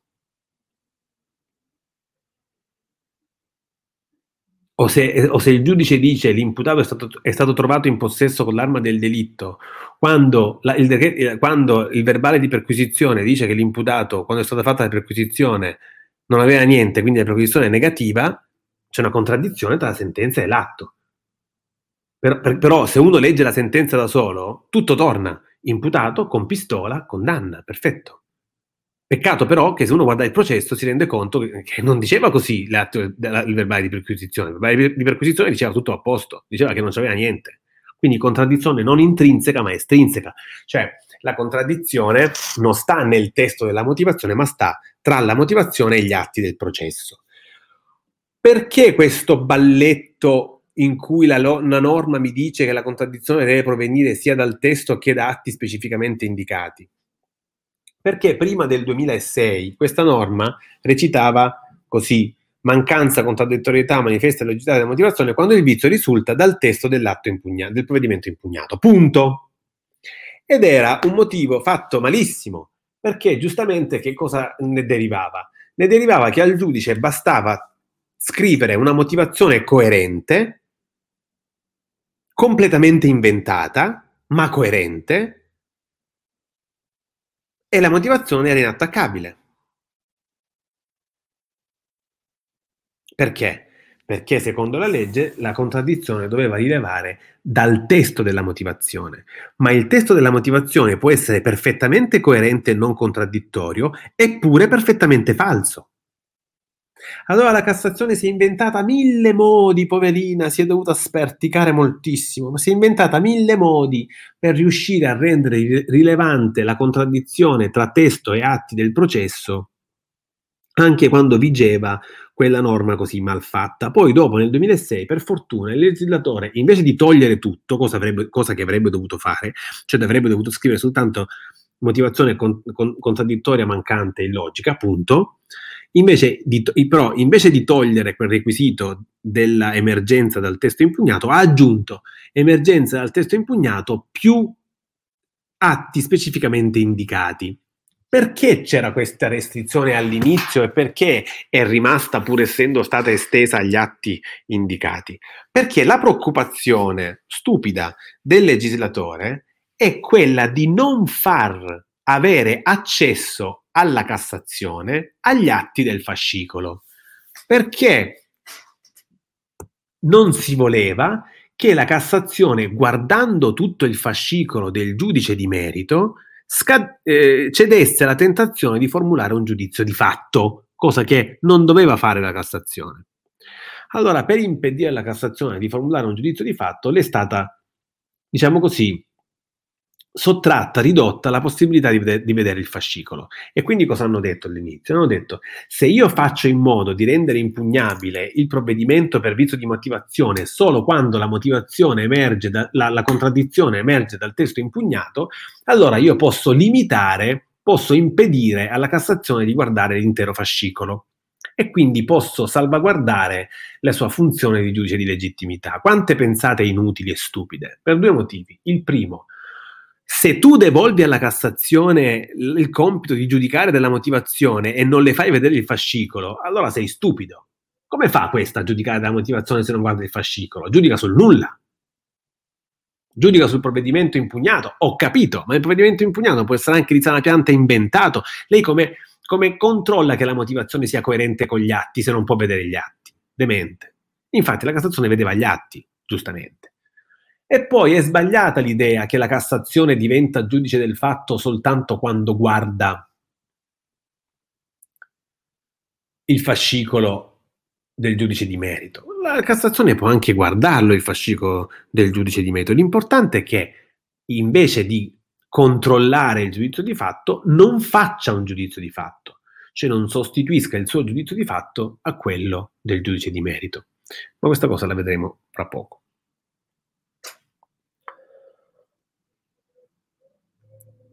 Terzo vizio di motivazione, la manifesta illogicità. Allora, innanzitutto mi, io vorrei parlare a quattro occhi, serenamente, eh, serenamente, con quella persona che ha scritto manifesta illogicità, perché vorrei che mi spiegasse che differenza c'è tra l'illogicità manifesta e l'illogicità non manifesta. Perché se me lo spiega, io giuro che gli offro la cena di pesce cioè non una cena così, una cena buona. Tanto comunque non me lo riesce a spiegare, perché una cosa o è logica o è illogica, non è che è illogica molto o illogica poco. Cioè, se è illogica è illogica, non è che ce la manifesta, che vuol dire manifesta? Che te ne accorgi subito? E io sono intelligente e me ne accorgo subito, e invece un altro stupido non se ne accorge pur avendola davanti agli occhi. Ma che cosa vuol dire manifesta logicità? Niente vuol dire, niente. Come al solito, aggettivi buttati così, a sentimento.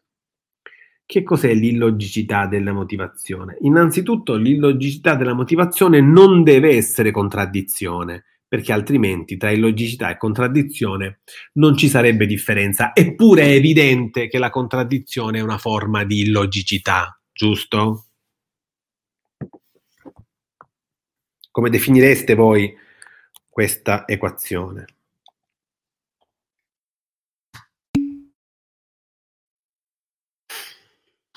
È illogica. Il vizio, emozio- il vizio, di questa equazione è molto semplice, è un vizio illogico perché viola il principio di non contraddizione, cioè A non può essere uguale a non A e quindi è illogico. Quindi la contraddizione è una forma di logicità, ma essendoci entrambe in questa norma, dobbiamo ca- capire che l'illogicità è una forma di illogicità diversa dalla contraddizione, che rientra nella contraddizione. Illogicità vuol dire in sostanza per noi questo. Ne abbiamo già parlato, non mi ricordo perché, sì mi ricordo, ne abbiamo già parlato quando abbiamo fatto la valutazione della prova e ne abbiamo parlato anche abbastanza bene, secondo me, cioè molto, poi bene non lo so, però mol- molto.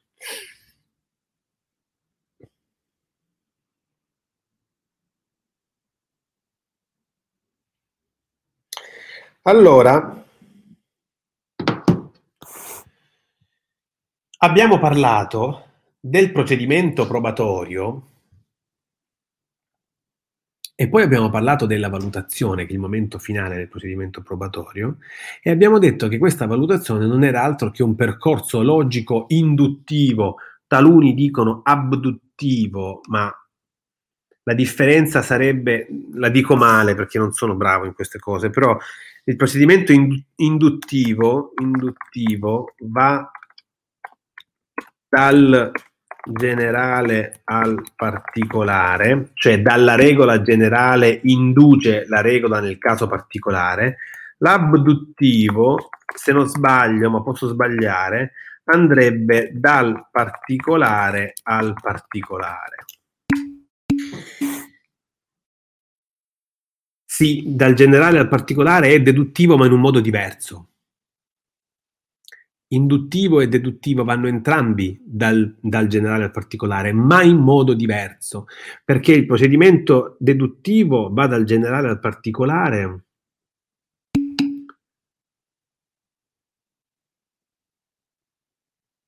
Sì, questa è l'induzione, anzi è l'abduzione, no? dal fatto ignoto, brava, è l'abduzione, dal fatto ignoto al fatto noto, sono due particolari. L'induzione invece va dalla regola generale alla regola, alla, alla, alla, al caso particolare attraverso un procedimento logico non attraverso un procedimento logico invalido formalmente. Formalmente invalido perché se io dico conosco la legge di gravità e se conosco la legge di gravità e lascio una matita sospesa in aria, questa matita va per terra, la lascio, e va per terra e ho rotto la matita, lo sapevo io, cazzo. Va per terra, ma non è un ragionamento logico deduttivo, cioè non c'è una necessità logica per cui questa penna vada per terra. La penna va per terra perché è una necessità fisica, non logica. Per esempio, non c'è nessuna regola logica che mi impedisce di essere a Ferrara e a Rovigo nello stesso momento e la stessa ora. È un impedimento fisico, non logico. Il procedimento deduttivo è un procedimento logicamente sempre valido, ma può essere anche logicamente sempre falso, perché pur essendo valido è, può essere falso, no? Se io dico ah, adesso mi fate fare cose di logica, che palle. Eh, la deduzione, no? È un, logica- un ragionamento valido, ma non mi dice niente sul fatto che sia vero o che sia falso, dipende dalle premesse. Quindi se io dico gli uomini sono mortali, ecco, questa è una, dedu- è una deduzione valida, ok? Questa deduzione valida è falsa perché non esiste la barba di rame, ok? Esattamente questo è il punto, esatto, brava. Quindi questo ragionamento è logicamente valido, ma non dice nessuna informazione utile. Ma è logicamente valido. L'induzione è un ragionamento che non ha, non è blindato logicamente come questo che ha fatto lei, che è logicamente impeccabile, però è falso, L'induzione va sempre dal generale al particolare, ma è come la forza di gravità, no? Non c'è nessuna regola logica che mi dica validamente che una penna lasciata in aria venga attratta dal terreno. Questa è un'induzione, cioè io induco che la penna cadrà sulla base di una legge fisica, ma non sulla base di una legge di logica formale. Nessuna legge di logica formale me, me lo dice. Quindi è sempre un'induzione questa che va da, dal generale al particolare, cioè è sempre un ragionamento che va dal generale al particolare, ma non è deduttivo, è induttivo. Cioè io inferisco una conclusione sulla base di una legge fisica, ma logicamente quella conclusione non è necessaria. Cioè se io lasciassi la penna in aria e la, e la penna rimanesse in aria, logicamente non ci sarebbe nessun problema. È fisicamente che c'è un problema. Ma se io faccio un, un ragionamento logico e coerente che mi porta a dire che la penna rimane sospesa, quel ragionamento logico e coerente dal punto di vista formale è perfetto. Non però non mi restituisce una informazione reale vera, utilizzabile. Ecco perché la deduzione non è roba da giuristi, la deduzione è roba da logici, a noi non ci interessa, non, è, non c'è niente di deduttivo nel, nel, diritto, nel diritto, nel diritto non c'è niente di deduttivo. L'abduzione appunto va dal particolare al particolare, cioè dal fatto, igno- dal fatto noto prova, quindi traccia di sangue, si va al fatto ignoto presenza di quella persona in quel luogo e partecipazione alla dinamica delittuosa, no? È un ragionamento che va dal particolare al particolare. Questo ragionamento qui è, re- è retto da varie regole di inferenza. Può essere una legge universale, la gravità, può essere una legge probabilistica. Le cose vanno in un certo modo nel 60% dei casi, no? Per dire questa sostanza provoca il tumore nel 60% dei casi, legge, probab- legge scientifica probabilistica. E poi abbiamo visto che ci sono anche massime d'esperienza, che non sono leggi propriamente dette, ma sono generalizzazioni di frequenza statistica. Cioè io vedo che c'è una certa ricorrenza di certi fatti in presenza di certe condizioni e ne traggo una massima di esperienza, cioè generali- generalizzo ciò che statisticamente accade più spesso. È diversa dalla legge scientifica probabilistica, perché io posso dire che secondo una dinamica scientifica precisa esiste una dinamica, appunto una giustificazione scientifica al fatto che la sostanza X provoca il tumore nel 60% dei casi. Ma se dico che di solito le persone gelose sono violente se trovano l'amante a letto con la moglie o il marito a letto con l'amante, può essere vero, non so, al 50% delle ipotesi, ma non c'è nessuna legge scientifica che mi dice che la gelosia ti fa diventare violento. È semplicemente un'osservazione della realtà, è un'osservazione di ciò che accade più spesso nella realtà. Allora, la motivazione illogica è quella motivazione che usa male le leggi scientifiche, che usa male le leggi probabilistiche, che usa male le massime di esperienza. Perché ha scelto la legge sbagliata, perché ha scelto la massima di esperienza sbagliata, o perché ne ha fatto un uso cattivo. C'è un uso scorretto. Per esempio, se io dico che l'imputato era geloso e quindi è stato violento con il partner perché ha trovato con un'altra persona, è una massima di esperienza plausibile, però non la posso usare in un processo in cui ho le prove che giorni prima l'aveva vista con un'altra persona e con un'altra ancora e se n'era fottuto, che lui stesso andava con gli altri e non se ne fregava niente, eh, e che insomma aveva già manifestato la sua totale assenza di gelosia. Questa massima di esperienza può essere vera, ma nel nostro caso non ci azzecca niente. La legge probabilistica. È vero che questa sostanza provoca il, tumor- il tumore nel 60% delle ipotesi e tanti applausi a te che l'hai scoperto, ma quello che mi interessa di capire è io, il mio caso singolo, sta nella parte del 60% o nella parte del 40%? Questo, a questa è la domanda che devi rispondere. La domanda non è secondo che percentuale questa sostanza provoca il tumore. La domanda è il mio caso sta nei casi in cui ha provocato o nei casi in cui non l'ha provocato? Quindi è un uso cattivo della, della legge probabilistica. Anche la legge universale io posso usare male, no? Se io applico una legge universale in situazioni in cui quella legge non si può applicare, eh, allora eh, l'ho usata male, è illogico. Allora, in tutti questi casi la motivazione appunto è illogica e quindi va denunciata questa illogicità. Che cosa vuol dire che qui il giudice non formula il giudizio di fatto, ma controlla il giudizio di fatto?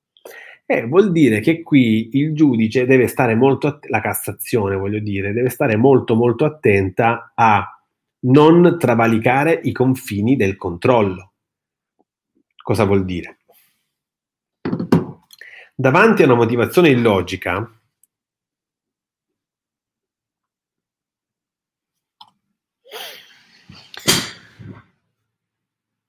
davanti a una motivazione illogica, la Cassazione deve, può fare, non la Cassazione, davanti a una motivazione illogica, i passaggi da compiere sono tre. Uno.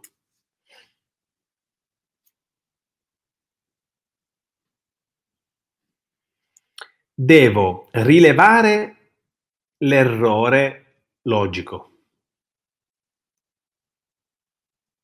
Quindi, in primo luogo dico, la massima di esperienza usata è sbagliata oppure la legge logica è usata in modo scorretto. Due, una volta che ho individuato l'errore, devo individuare la massima di esperienza, di esperienza giusta oppure il modo giusto di utilizzare la legge o la massima. Terzo passaggio, devo applicare il modo giusto di usare la massima o la massima giusta o la legge giusta al mio caso concreto.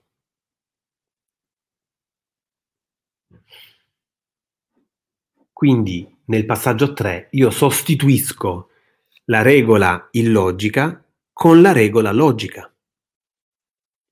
Quindi chiaro? 1. Rilevo l'errore.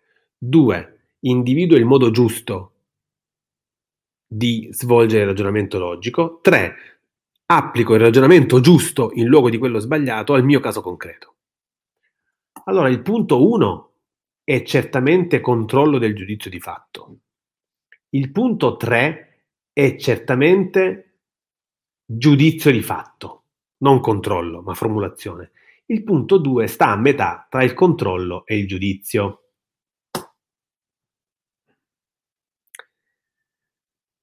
Una Corte di Cassazione che controlla davvero il giudizio di fatto dovrebbe dire questo giudizio che tu mi sottoponi è viziato, la motivazione è illogica e l'errore è questo, basta.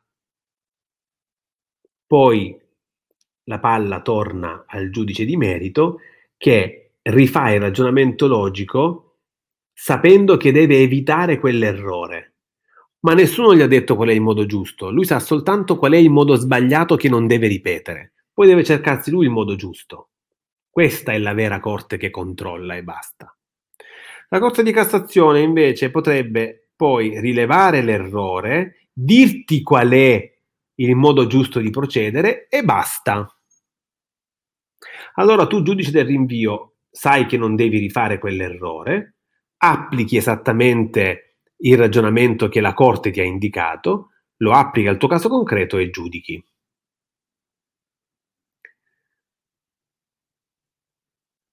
Se invece faccio il passo 3, io non controllo più niente, io giudico, perché rilevo l'errore, dico qual è il modo giusto di procedere e applico quel ragionamento al mio caso concreto. Una volta che ho applicato quel ragionamento al mio caso concreto, ho il giudizio fatto e finito. Allora, la Corte di Cassazione perché non è una Corte del solo controllo? Perché la Corte di Cassazione non si limita mai al passaggio 1. La Corte di Cassazione fa sempre i passaggi 1 e 2 e in alcuni casi fa anche il passaggio 3. Quindi non soltanto la Corte di legittimità non è una vera Corte di legittimità, ma la Corte di Cassazione, poiché si comporta come si comporta, non è neanche un giudice del solo controllo, perché ci sono casi in cui rileva l'errore, individua il modo giusto di procedere e applica quel ragionamento giusto al caso concreto. Quindi vuol dire che giudica. Una Corte del solo controllo dovrebbe soltanto dire qual è l'errore. Basta.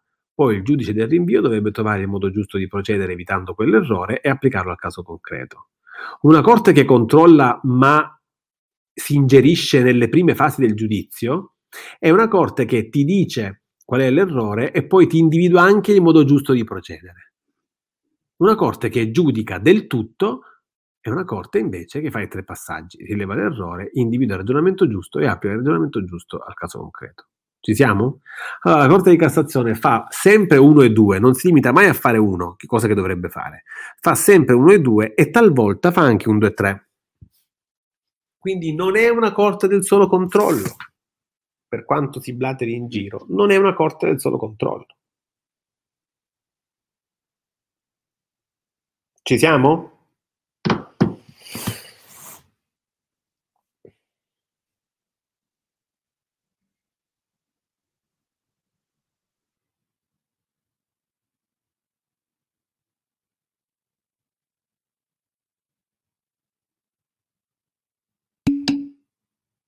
Ok.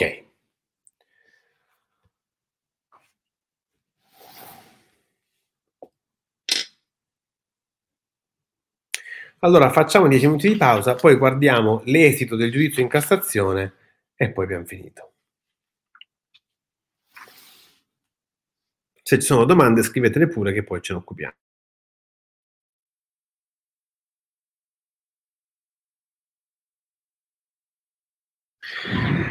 Allora, eccoci qua per l'ultima parte, l'ultima in senso definitivo di questo corso. Avete domande?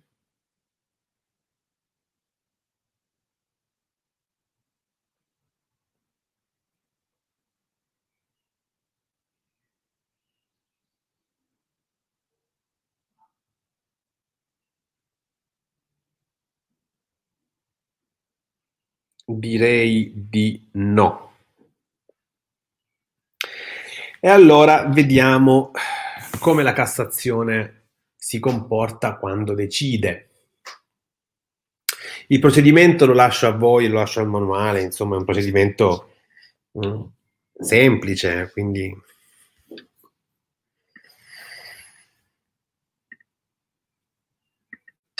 vediamo un po'. Allora, innanzitutto noi sappiamo, e non ci torniamo più, che la Cassazione è facilitata nel suo compito perché ha una cognizione ristretta rispetto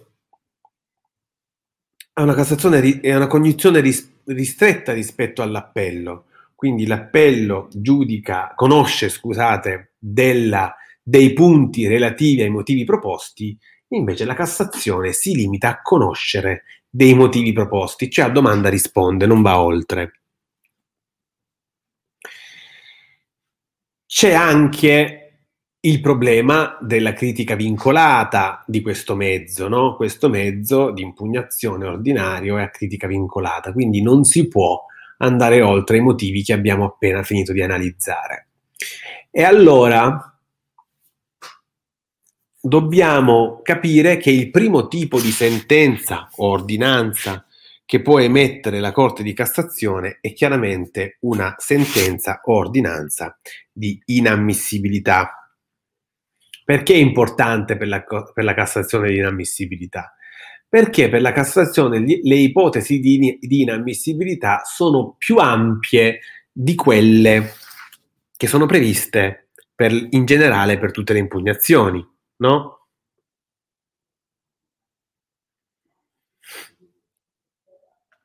perché noi sappiamo che nel 591 abbiamo le ipotesi di inammissibilità generale che valgono anche per la Cassazione e quindi eh, ci deve essere la, la, legittimazione, ci deve essere l'impugnabilità oggettiva, ci deve essere l'interesse, ci devono essere le forme, ci devono essere i termini, tutto vero, l'indicazione dei motivi, dei punti, dei capi, tutto vero, anche per la Cassazione, ma per la Cassazione si aggiungono dei motivi di inammissibilità ulteriori. Innanzitutto sono inammissibili tutti i ricorsi per motivi diversi da quelli del 606. Inoltre, sono inammissibili tutti i ricorsi che riguardano motivi del 606 ma che non sono stati dedotti in appello. Questo è importante perché è una causa di inammissibilità ulteriore rispetto a quanto abbiamo visto finora, no? Quindi, che cosa vuol dire? Vuol dire che io devo necessariamente impugnare per i motivi previsti dall'articolo 606 e se, e se non faccio così il mio ricorso è inammissibile. Poi però, giustamente, il codice cosa dice? Non puoi lamentarti in Cassazione di motivi che potevi dedurre col giudizio d'appello e non li hai dedotti, perché altrimenti ci fai soltanto perdere tempo.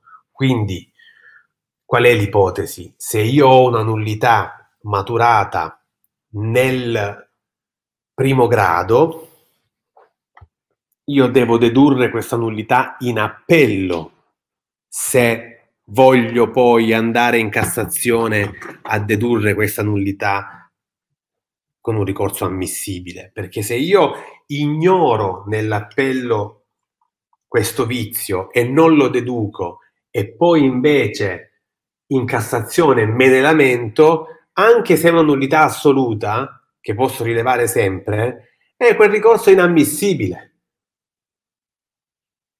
Perché? perché io dovevo rilevare il vizio con l'appello e, e il legislatore fa questa, pone questa regola per, in maniera del tutto sensata, no? Se possiamo risolvere in appello, perché aspetti la Cassazione? Quindi, se tu fai questo errore, io ti dico però che il tuo ricorso è inammissibile. Altra cosa è evidentemente se accade che la nullità si verifica in appello. Eh, se si verifica in appello, io la deduco in Cassazione e quindi va benissimo perché chiaramente non avevo alternative. No? Si è prodotto in appello e quindi l'unico momento in cui io potevo dedurlo è la Cassazione. però io posso andare in Cassazione con una nullità verificatasi in primo grado e con un ricorso ammissibile soltanto se la deduco nell'appello, il giudice d'appello respinge la mia eccezione e quindi io me ne lamento in Cassazione. Non posso minimamente pensare di ignorare un vizio in appello e poi dedurlo in Cassazione. Quindi secondo motivo di inammissibilità diverso dagli altri mezzi. Terzo motivo problematicissimo di inammissibilità che riguarda solo la Cassazione è la cosiddetta manifesta infondatezza. Questo motivo di inammissibilità è in realtà un rigetto. Che differenza c'è tra rigetto e inammissibilità? La differenza è chiara. L'inammissibilità rende il ricorso non ricevibile, cioè il, ricor- il ricorso difetta dei requisiti che lo rendono ricevibile, cioè che lo rendono esaminabile. Quando io invece rigetto un ricorso, il ricorso ha tutti i requisiti per essere ammissibile, quindi incardina il giudizio in Cassazione, ma semplicemente non è fondato, cioè i motivi non meritano accoglimento.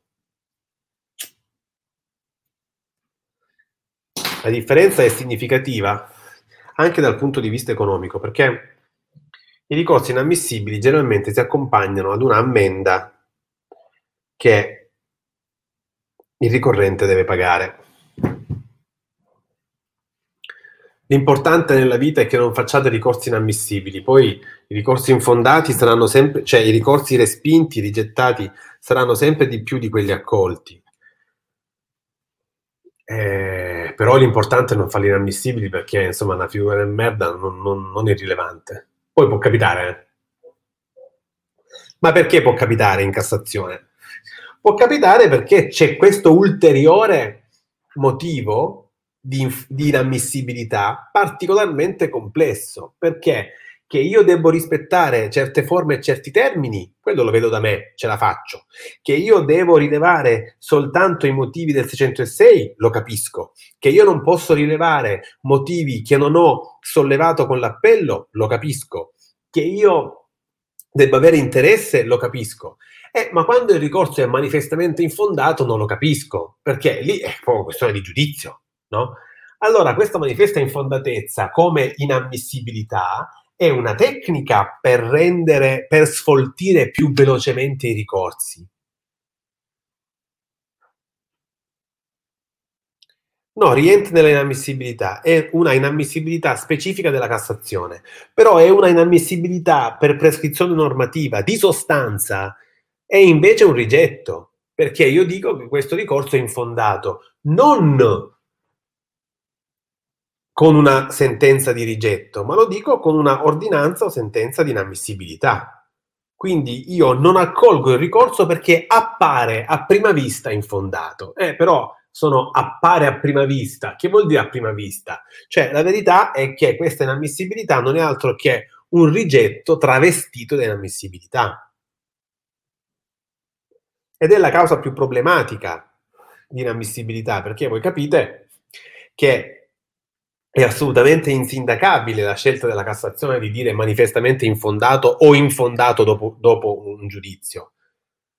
Quindi è uno strumento nelle mani della Cassazione in modo che si possa liberare del tutto ingiustificatamente, del tutto arbitrariamente, dei ricorsi che non le appaiono fondati. Eh, ho capito, però magari giudicavi e invece capivi che era fondato.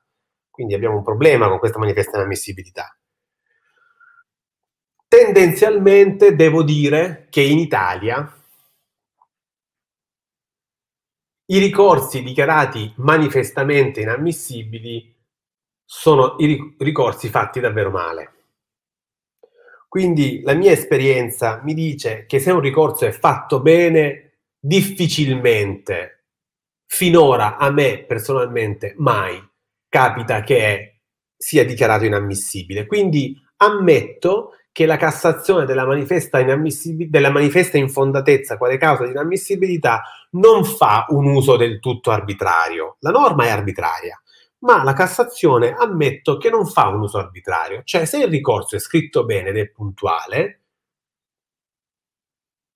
ed è ben confezionato, ossia le forme sono rispettate ovviamente, ma i motivi sono ben spiegati con chiarezza e lucidità, il ricorso tendenzialmente, direi quasi sempre, viene dichiarato ammissibile e poi magari rigettato, eh? però viene dichiarato ammissibile. È una causa però che rimane molto problematica perché in sostanza vorrebbe scimmiottare la selezione dei ricorsi che fanno le grandi corti. Cioè vorrebbe essere un modo che permetta alla Cassazione di liberarsi velocemente di ricorsi che non vuole affrontare.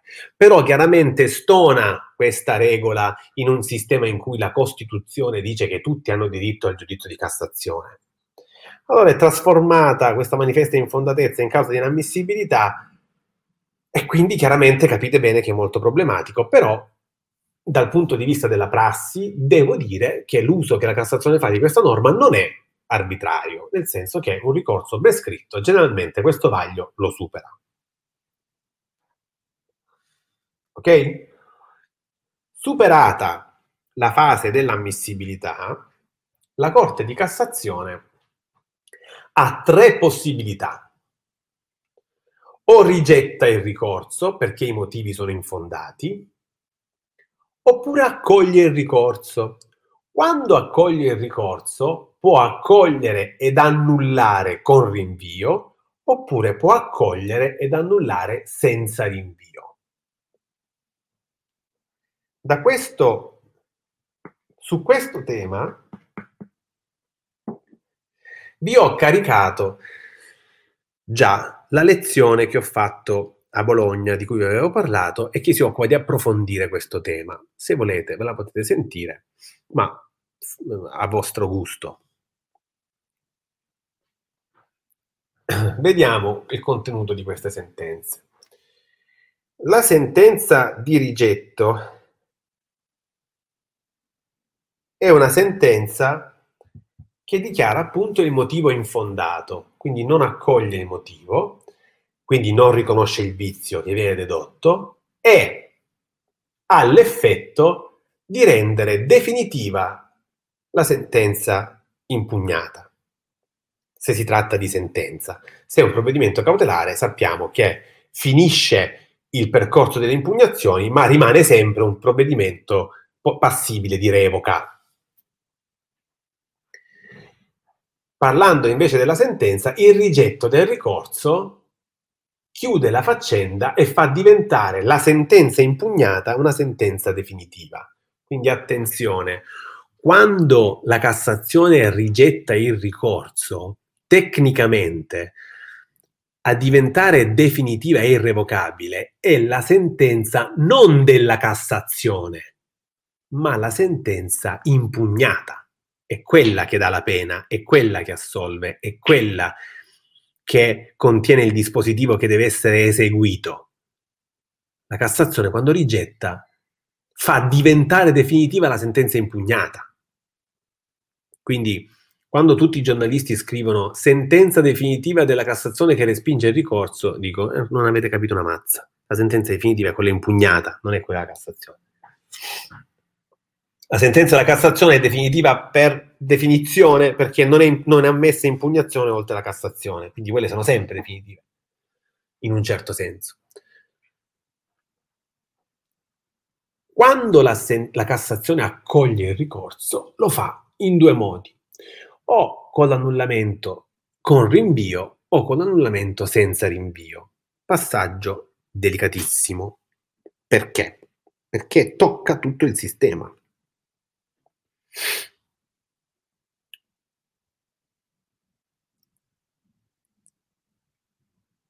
Una corte che controlla, secondo voi, dovrebbe annullare con rinvio o senza rinvio?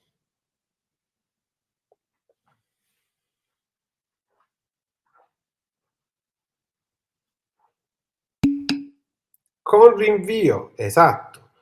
Una corte che controlla dovrebbe sempre annullare con rinvio.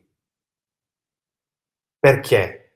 Perché io ti sto solo dicendo che il tuo ragionamento è sbagliato, non ti sto dicendo come devi giudicare, cioè non, ti, non sto sostituendo il mio giudizio al tuo.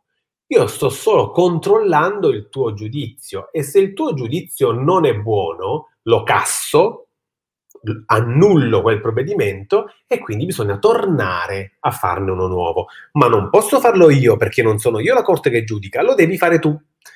Allora, coerentemente con questa visione, l'annullamento con rinvio è, diciamo così, la regola per la Cassazione. La Cassazione tendenzialmente annulla con rinvio e solo in casi particolari annulla senza rinvio. Casi che hanno ragione quasi tutti di essere chiusi e terminati con la Cassazione.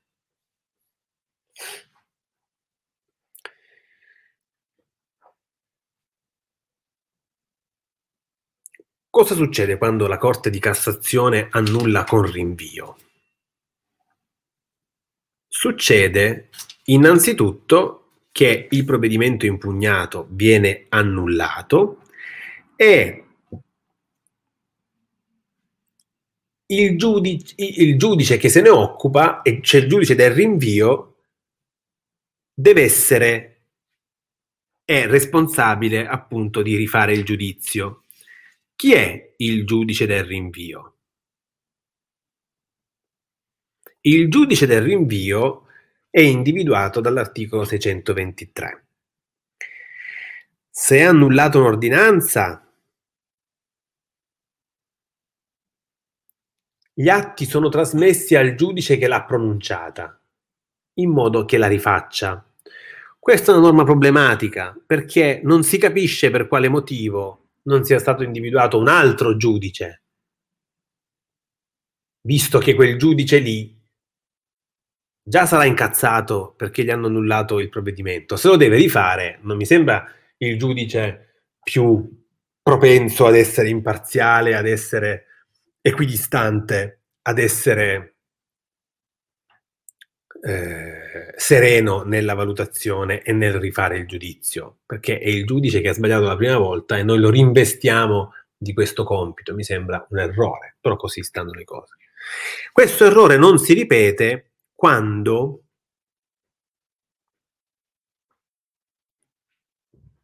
abbiamo a che fare con sentenze. Quando è annullata una sentenza il giudice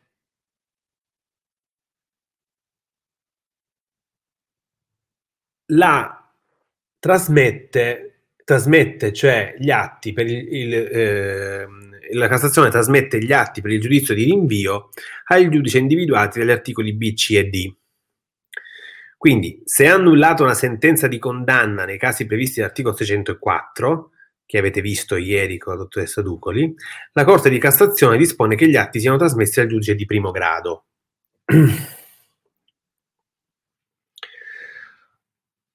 cioè si tratta di quei casi in cui il giudizio è viziato da un vizio di nullità che tocca il primo grado e quindi lì deve tornare perché si ricominci a giudicare, no? Esattamente come succedeva in, nei casi in cui l'appello si comportava come un giudice di legittimità, cioè annullava col rinvio, no? l'appello non, non, annulla mai col rinvio, il giudice d'appello sostituisce la propria, la propria, decisione alla sua, però se il giudice d'appello riconosce una nullità, poiché si deve tornare al momento in cui la nullità si è verificata, nei casi dell'articolo 604 il giudice d'appello trasmette gli atti al giudice di primo grado. E qui accade la stessa cosa, quando la Corte di Cassazione riconosce una nullità che si è verificata in primo grado o in udienza preliminare e che ha... Eh, eh, ehm, inficiato i provvedimenti del primo grado, la Corte di Cassazione trasmette gli atti a quel giudice di primo grado. Se annullata una sentenza di corte di assise d'appello, una sentenza di appello, quindi secondo grado, il giudizio è rinviato ad altra sezione della stessa corte o dello stesso tribunale. Cioè, se la Corte di Cassazione annulla una sentenza di un organo collegiale, quindi Corte di Assise di Appello o Corte di Appello, o Tribunale in composizione collegiale, il giudizio lo rifà lo stesso organo giurisdizionale, ma deve essere altra sezione, cioè altri giudici. Così come quando la Corte di Cassazione annulla una sentenza di un organo monocratico, quindi tribunale monocratico o giudice per le indagini preliminari, la Corte rispone il rinvio sempre a quel tribunale, sempre a quell'ufficio GIP, ma se ne deve occupare un giudice diverso. Quindi alla luce di tutte queste regole non si capisce perché per l'ordinanza invece il giudice rimanga uguale. Non lo so.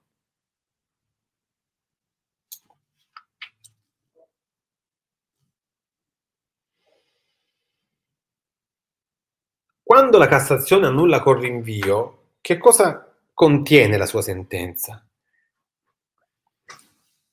La sua sentenza contiene il principio di diritto.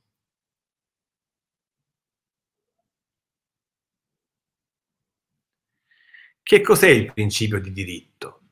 Il principio di diritto non è altro che l'errore che la Cassazione rileva, che è quello che non deve essere ripetuto. Quando la Corte di Cassazione rinvia, non dice soltanto rifai, ma dice rifai tenendo presente che qui c'è l'errore che tu hai commesso.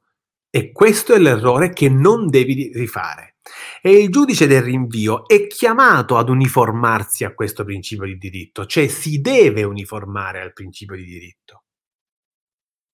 Cioè non deve ripetere l'errore che la Cassazione ha rilevato. Tant'è che la violazione del principio di diritto, cioè quando il giudice del rinvio si preoccupa, cioè scusate, quando il giudice del rinvio viola e quindi trasgredisce al principio di diritto, si verifica una situazione che dà luogo ad un altro motivo di ricorso per Cassazione. Quindi agli, al, al, al, um, al, 606 che eh, vi dice i motivi di ricorso per Cassazione, dovete aggiungere questo specifico motivo.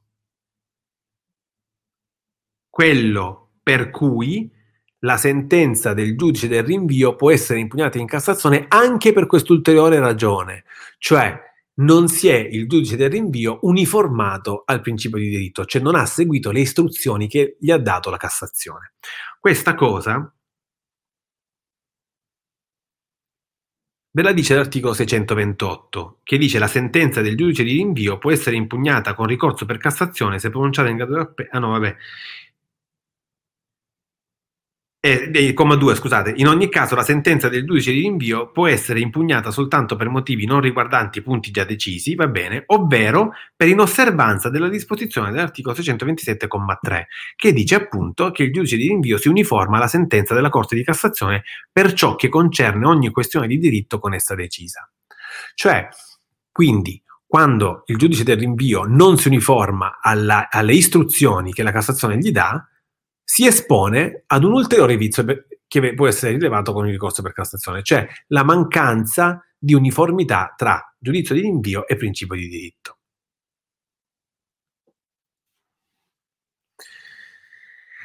Per il resto, il giudice, di diritto, il giudice del rinvio si, si, comporta esattamente come il giudice del provvedimento impugnato, con gli stessi poteri.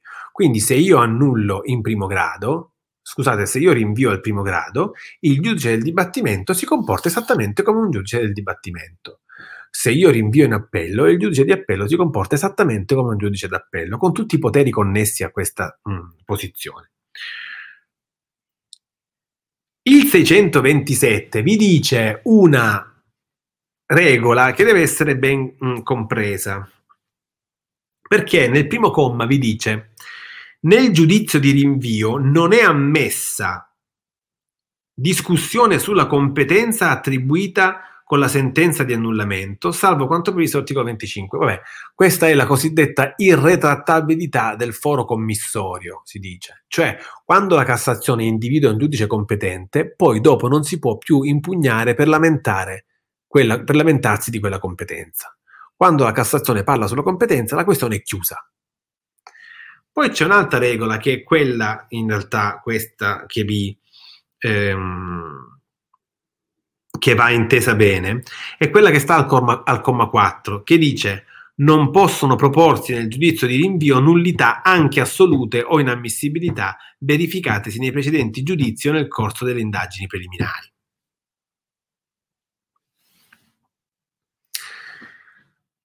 Quindi qui la, la, il codice cosa dice? Dice stiamo facendo il giudizio di rinvio, quindi già sono rotto abbastanza di balle perché dovevamo fare tre giudizi e ne stiamo facendo quattro. Adesso però nel giudizio di rinvio vi impedisco di proporre nullità, anche assolute o inammissibilità, che si sono verificate prima e voi non avete dedotto. È una regola che ha un senso?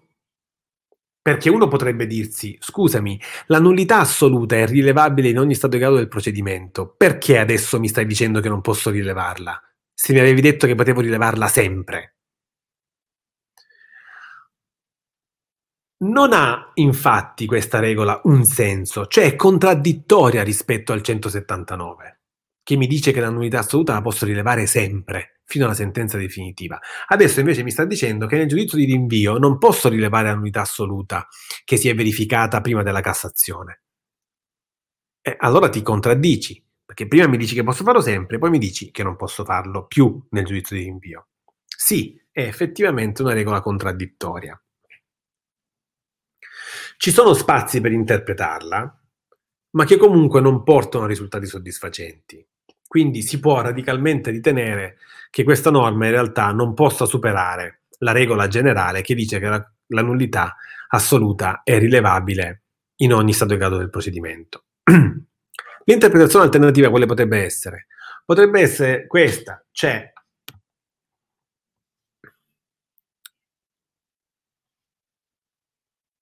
la nullità assoluta c'è sempre e il giudice la può sempre rilevare. Tu parte però sei incappato in una preclusione, perché non avendola proposta prima, adesso non puoi proporla più nel giudizio di rinvio. Ma non è che muore quella nullità, quella nullità può essere sempre rilevata dal giudice. Perché c'è questa sottigliezza interpretativa? Perché la norma del comma 4 non dice non possono essere rilevate, ma dice non possono proporsi. E la proposta di una nullità non viene mai dal giudice. Il giudice la rileva e basta. La proposta della nullità viene dalle parti. Quindi si potrebbe dire, nel giudizio di rinvio le parti sono incappate in una preclusione, anche se riguarda una nullità rilevabile nello stato di grado del procedimento, in questa particolare ipotesi per loro non è proponibile perché dovevano farlo prima. Rimane però sempre rilevabile dal giudice, perché la preclusione qui riguarda la proposta della nullità e il giudice non propone niente, il giudice la solleva.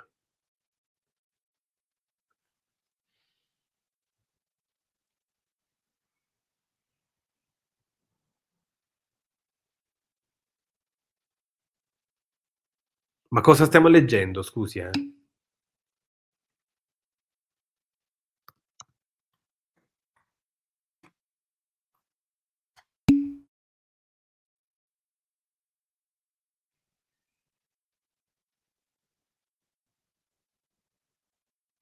Proporsi, dice il mio codice.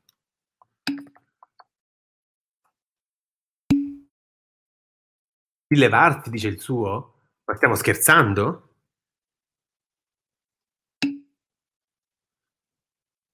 Ma dai, ma che codice è? Dove l'ha comprato?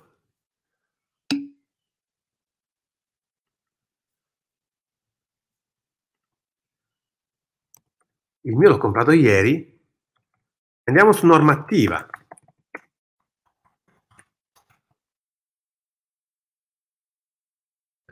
Dobbiamo guardare la Gazzetta Ufficiale, non ci posso credere.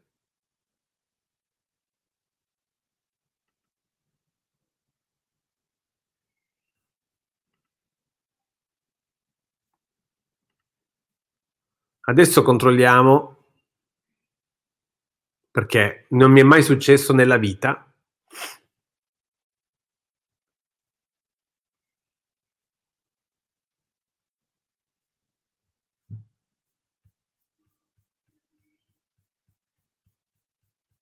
La prima volta nella storia. No, normativa dice rilevarsi.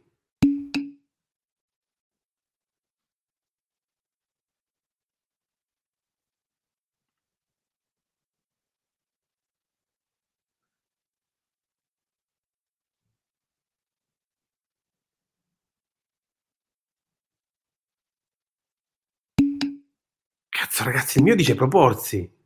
Il mio dice proporsi infatti. No, cioè non, è, non ho parole, bisogna guardare la gazzetta ufficiale.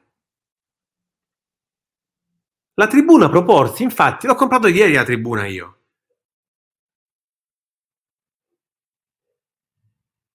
No, vabbè, questa è una cosa fa- folle, folle, folle, una cosa folle.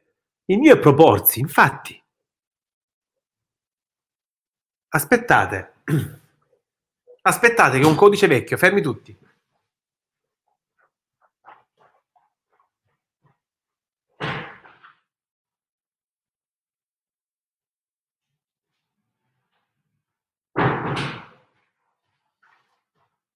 Allora, la tribuna vecchio dice E eh, vedete? La tribuna vecchio dice proporsi. No, no, modifiche non ce ne sono state. Il codice sistematico dice roba da matti, roba da chiodi. Il codice sistematico dice rilevarsi. No.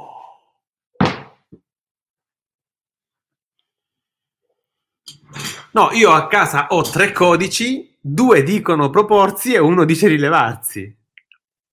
Solo in Italia ste robe, solo in Italia, solo in Italia.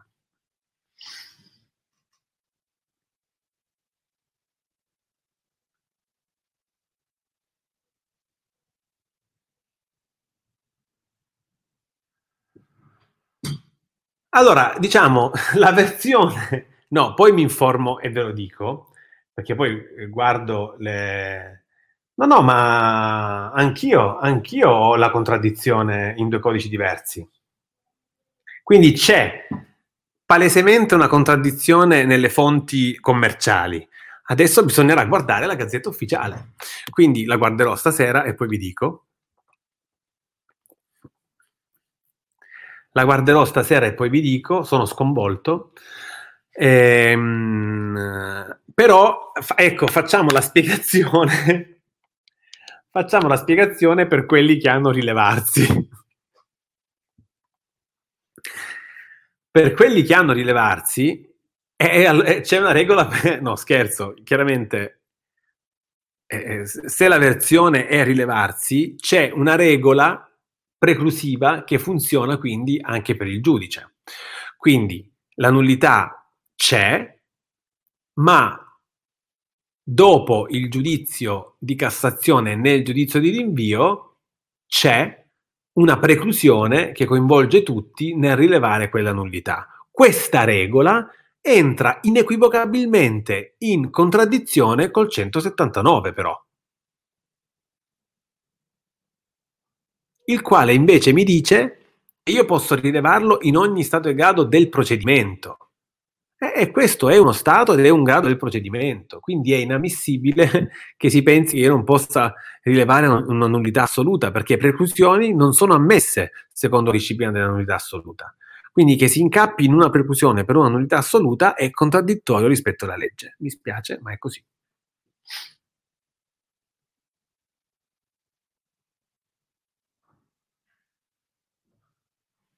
Adesso indagherò però su, questa, su questo mistero.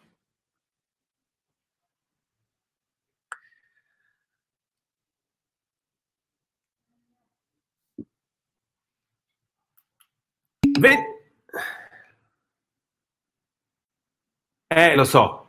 Allora, la faccenda in realtà è semplice. Questa norma pone una preclusione che è contraddittoria rispetto alla regola del 179, perché il 179 è una regola proprio sull'assenza di preclusioni, perché mi dice che io posso rilevare la unità assoluta in ogni stato e grado del procedimento. Ok?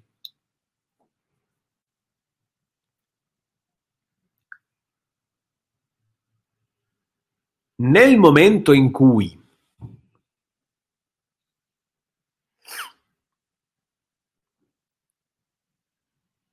io faccio il giudizio di rinvio e ho una nullità assoluta, mi è precluso di sollevare questa nullità assoluta perché la norma appunto mi fissa questa preclusione, che però contraddice il 179. Vedete che c'è una differenza però con la preclusione che scatta in Cassazione. Perché vi ho detto, no? Quando io ho una nullità assoluta in primo grado, non la rilevo in appello e non posso rilevarla in Cassazione. Questa cosa è plausibile e non viola il 179. Perché? Perché non è che la nullità subisce una preclusione Qui è il ricorso che è inammissibile. La nullità è sempre deducibile, anche in Cassazione. Ah, e allora è rilevarsi. E allora è rilevarsi, va bene.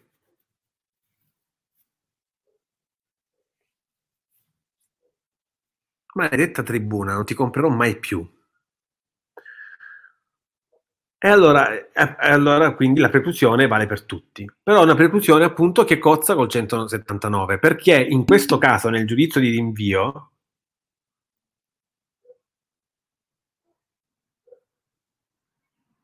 Sì, sì, è...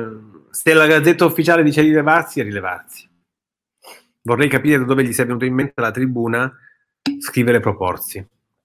Esatto, come per le targhe. Adesso scriverò gli appelli e in, alc- in alcuni appelli sarà proposto, in alcuni appelli sarà rilevarsi. E, eh, no, comunque, eh, dicevamo, alla fine eh, tiriamo le somme. Le somme quindi mh, mm, sono queste. Eh, il 627,4 fissa una preclusione, preclusione però che restringe la regola del 179 rientrando in conflitto con questa regola, che è proprio una regola sull'assenza di preclusioni. Dicevo, la differenza con la non deducibilità della nullità assoluta in Cassazione quando non l'ho dedotta in appello è palese. Quando sono in Cassazione non è la nullità che non è deducibile, è il ricorso che è inammissibile, ma la nullità è sempre deducibile. Invece qui siamo nel giudizio di rinvio e non c'è stata mai nessuna inammissibilità. Cioè, il ricorso ha sempre instaurato giudizi ammissibili, cioè è sempre stato ricevibile, quindi ha sempre instaurato il giudizio, sia di Cassazione che di rinvio. Nel primo caso invece avevamo un giudizio non instaurato a causa del ricorso inammissibile. Quindi la situazione è palesemente diversa. Questa preclusione è un po' un mistero giuridico, però c'è. Quindi sappiate che nel giudizio di rinvio vi è precluso rilevare a questo punto e proporre nullità assolute, verificatesi anche nel giudizio di primo grado. Poi vi spiegherà il legislatore come pretende che sulla base di un atto che abbia un'unità assoluta si possa mandare avanti un processo perché c'è questa preclusione fantomatica. Però la faccenda è questa sono veramente sconvolto. Vabbè. Non prevedevo di impantanarmi sulla, su questa norma, ma vediamo l'ultimissima cosa, cioè l'annullamento senza rinvio. A questo punto ve lo faccio dall'altro codice perché della tribuna non mi fido più. Eh cazzo.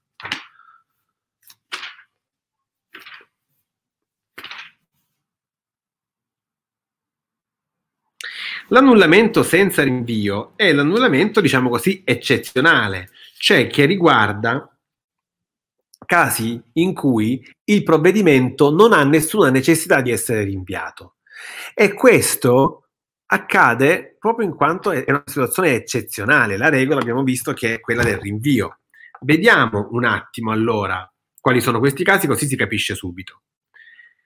Per esempio, se il fatto non è previsto dalla legge come reato, il reato è estinto o l'azione penale non doveva essere iniziata o proseguita.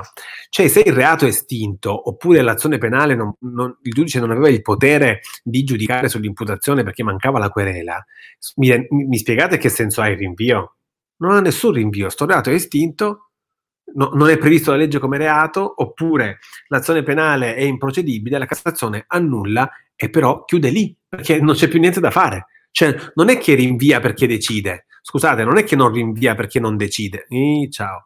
Non è che non rinvia perché decide lei, sostituendo il suo giudizio a quello del giudice di merito. In questo caso la Cassazione non rinvia perché non c'è più alcun giudizio da fare. Il reato non appartiene alla giurisdizione del giudice ordinario. Il provvedimento impugnato contiene disposizioni che eccedono i poteri della giurisdizione un provvedimento non consentito dalla legge, c'è un reato concorrente giudicato in, eh, in disprezzo dell'articolo 521, quindi c'è la nullità ehm, del 522. Questi sono tutti quanti casi in cui non c'è da fare alcuna cosa dopo la Cassazione, cioè non c'è un, rinvi- un giudizio da fare nel caso del reato eh, concorrente senza contestazione, giudicato quindi fuori dai limiti delle nuove contestazioni, non c'è niente da fare perché? Perché dovrà ricominciare un procedimento nuovo, diverso, fin dalle indagini, no? Se io ti condanno per un reato che non sta nell'imputazione, non c'è niente da fare, non c'è nessun giudizio da rifare, ma bisogna ricominciare tutto da capo, fin dalle indagini oppure quando ho provvedimenti non consentiti dalla legge non ho alcun giudizio da fare, devo semplicemente decidere per chiudere. L'unica norma che è particolare è quella della lettera L. La Corte decide di, la, quando la Corte, quindi la Corte eh, de, de, mh, mm, rinvia, scusate, la Corte annulla senza rinvio quando lettera L del 620 la Corte ritiene di poter decidere non essendo necessari ulteriori accertamenti di fatto o di determinare la pena sulla base delle statuizioni del giudice di merito o di adottare i provvedimenti necessari e in ogni altro caso in cui ritiene superfluo il rinvio. Questa è una norma veramente pericolosa, perché questa norma sta dicendo in sostanza quando Cassazione ritieni superfluo il rinvio, decidi tu.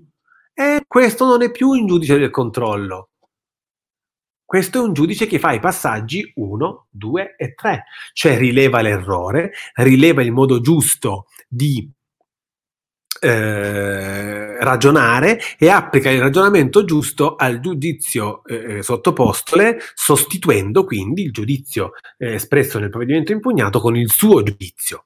Il giudice del 620 lettera L non è un giudice del controllo, ma è un giudice del giudizio. Quindi vedete che la Cassazione è ambigua e la lezione alla Redenti, che vi, ho, mh, mm, che vi ho caricato, riguarda proprio la lettera L del 620.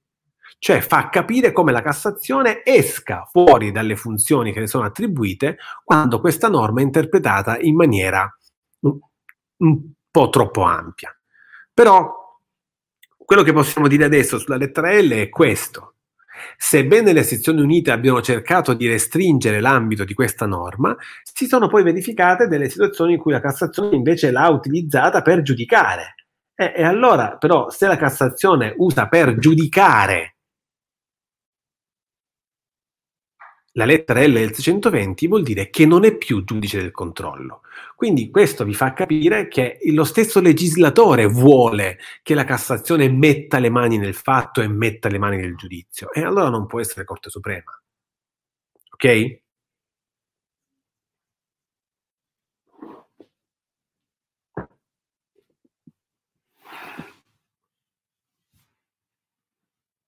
Ci siamo?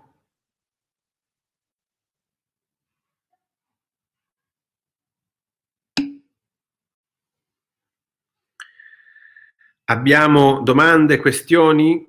Oppure rimandia- le rimandiamo tutte a domani, visto che dedichiamo la giornata proprio a questo.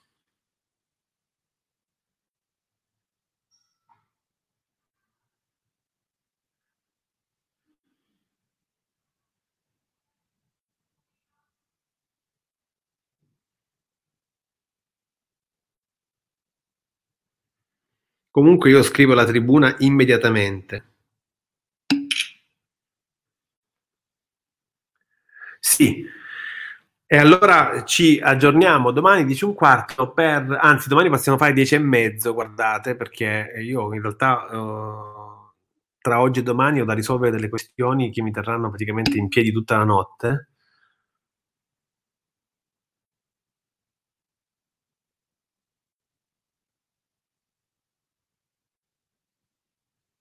Sì, questo era per dire che le funzioni della Cassazione, come emerge dal sistema, eh, però in maniera ambigua abbiamo visto, perché poi c'è anche la lettera L, sarebbero quelle di un controllo. Quindi la Cassazione controlla l'applicazione e l'interpretazione del diritto.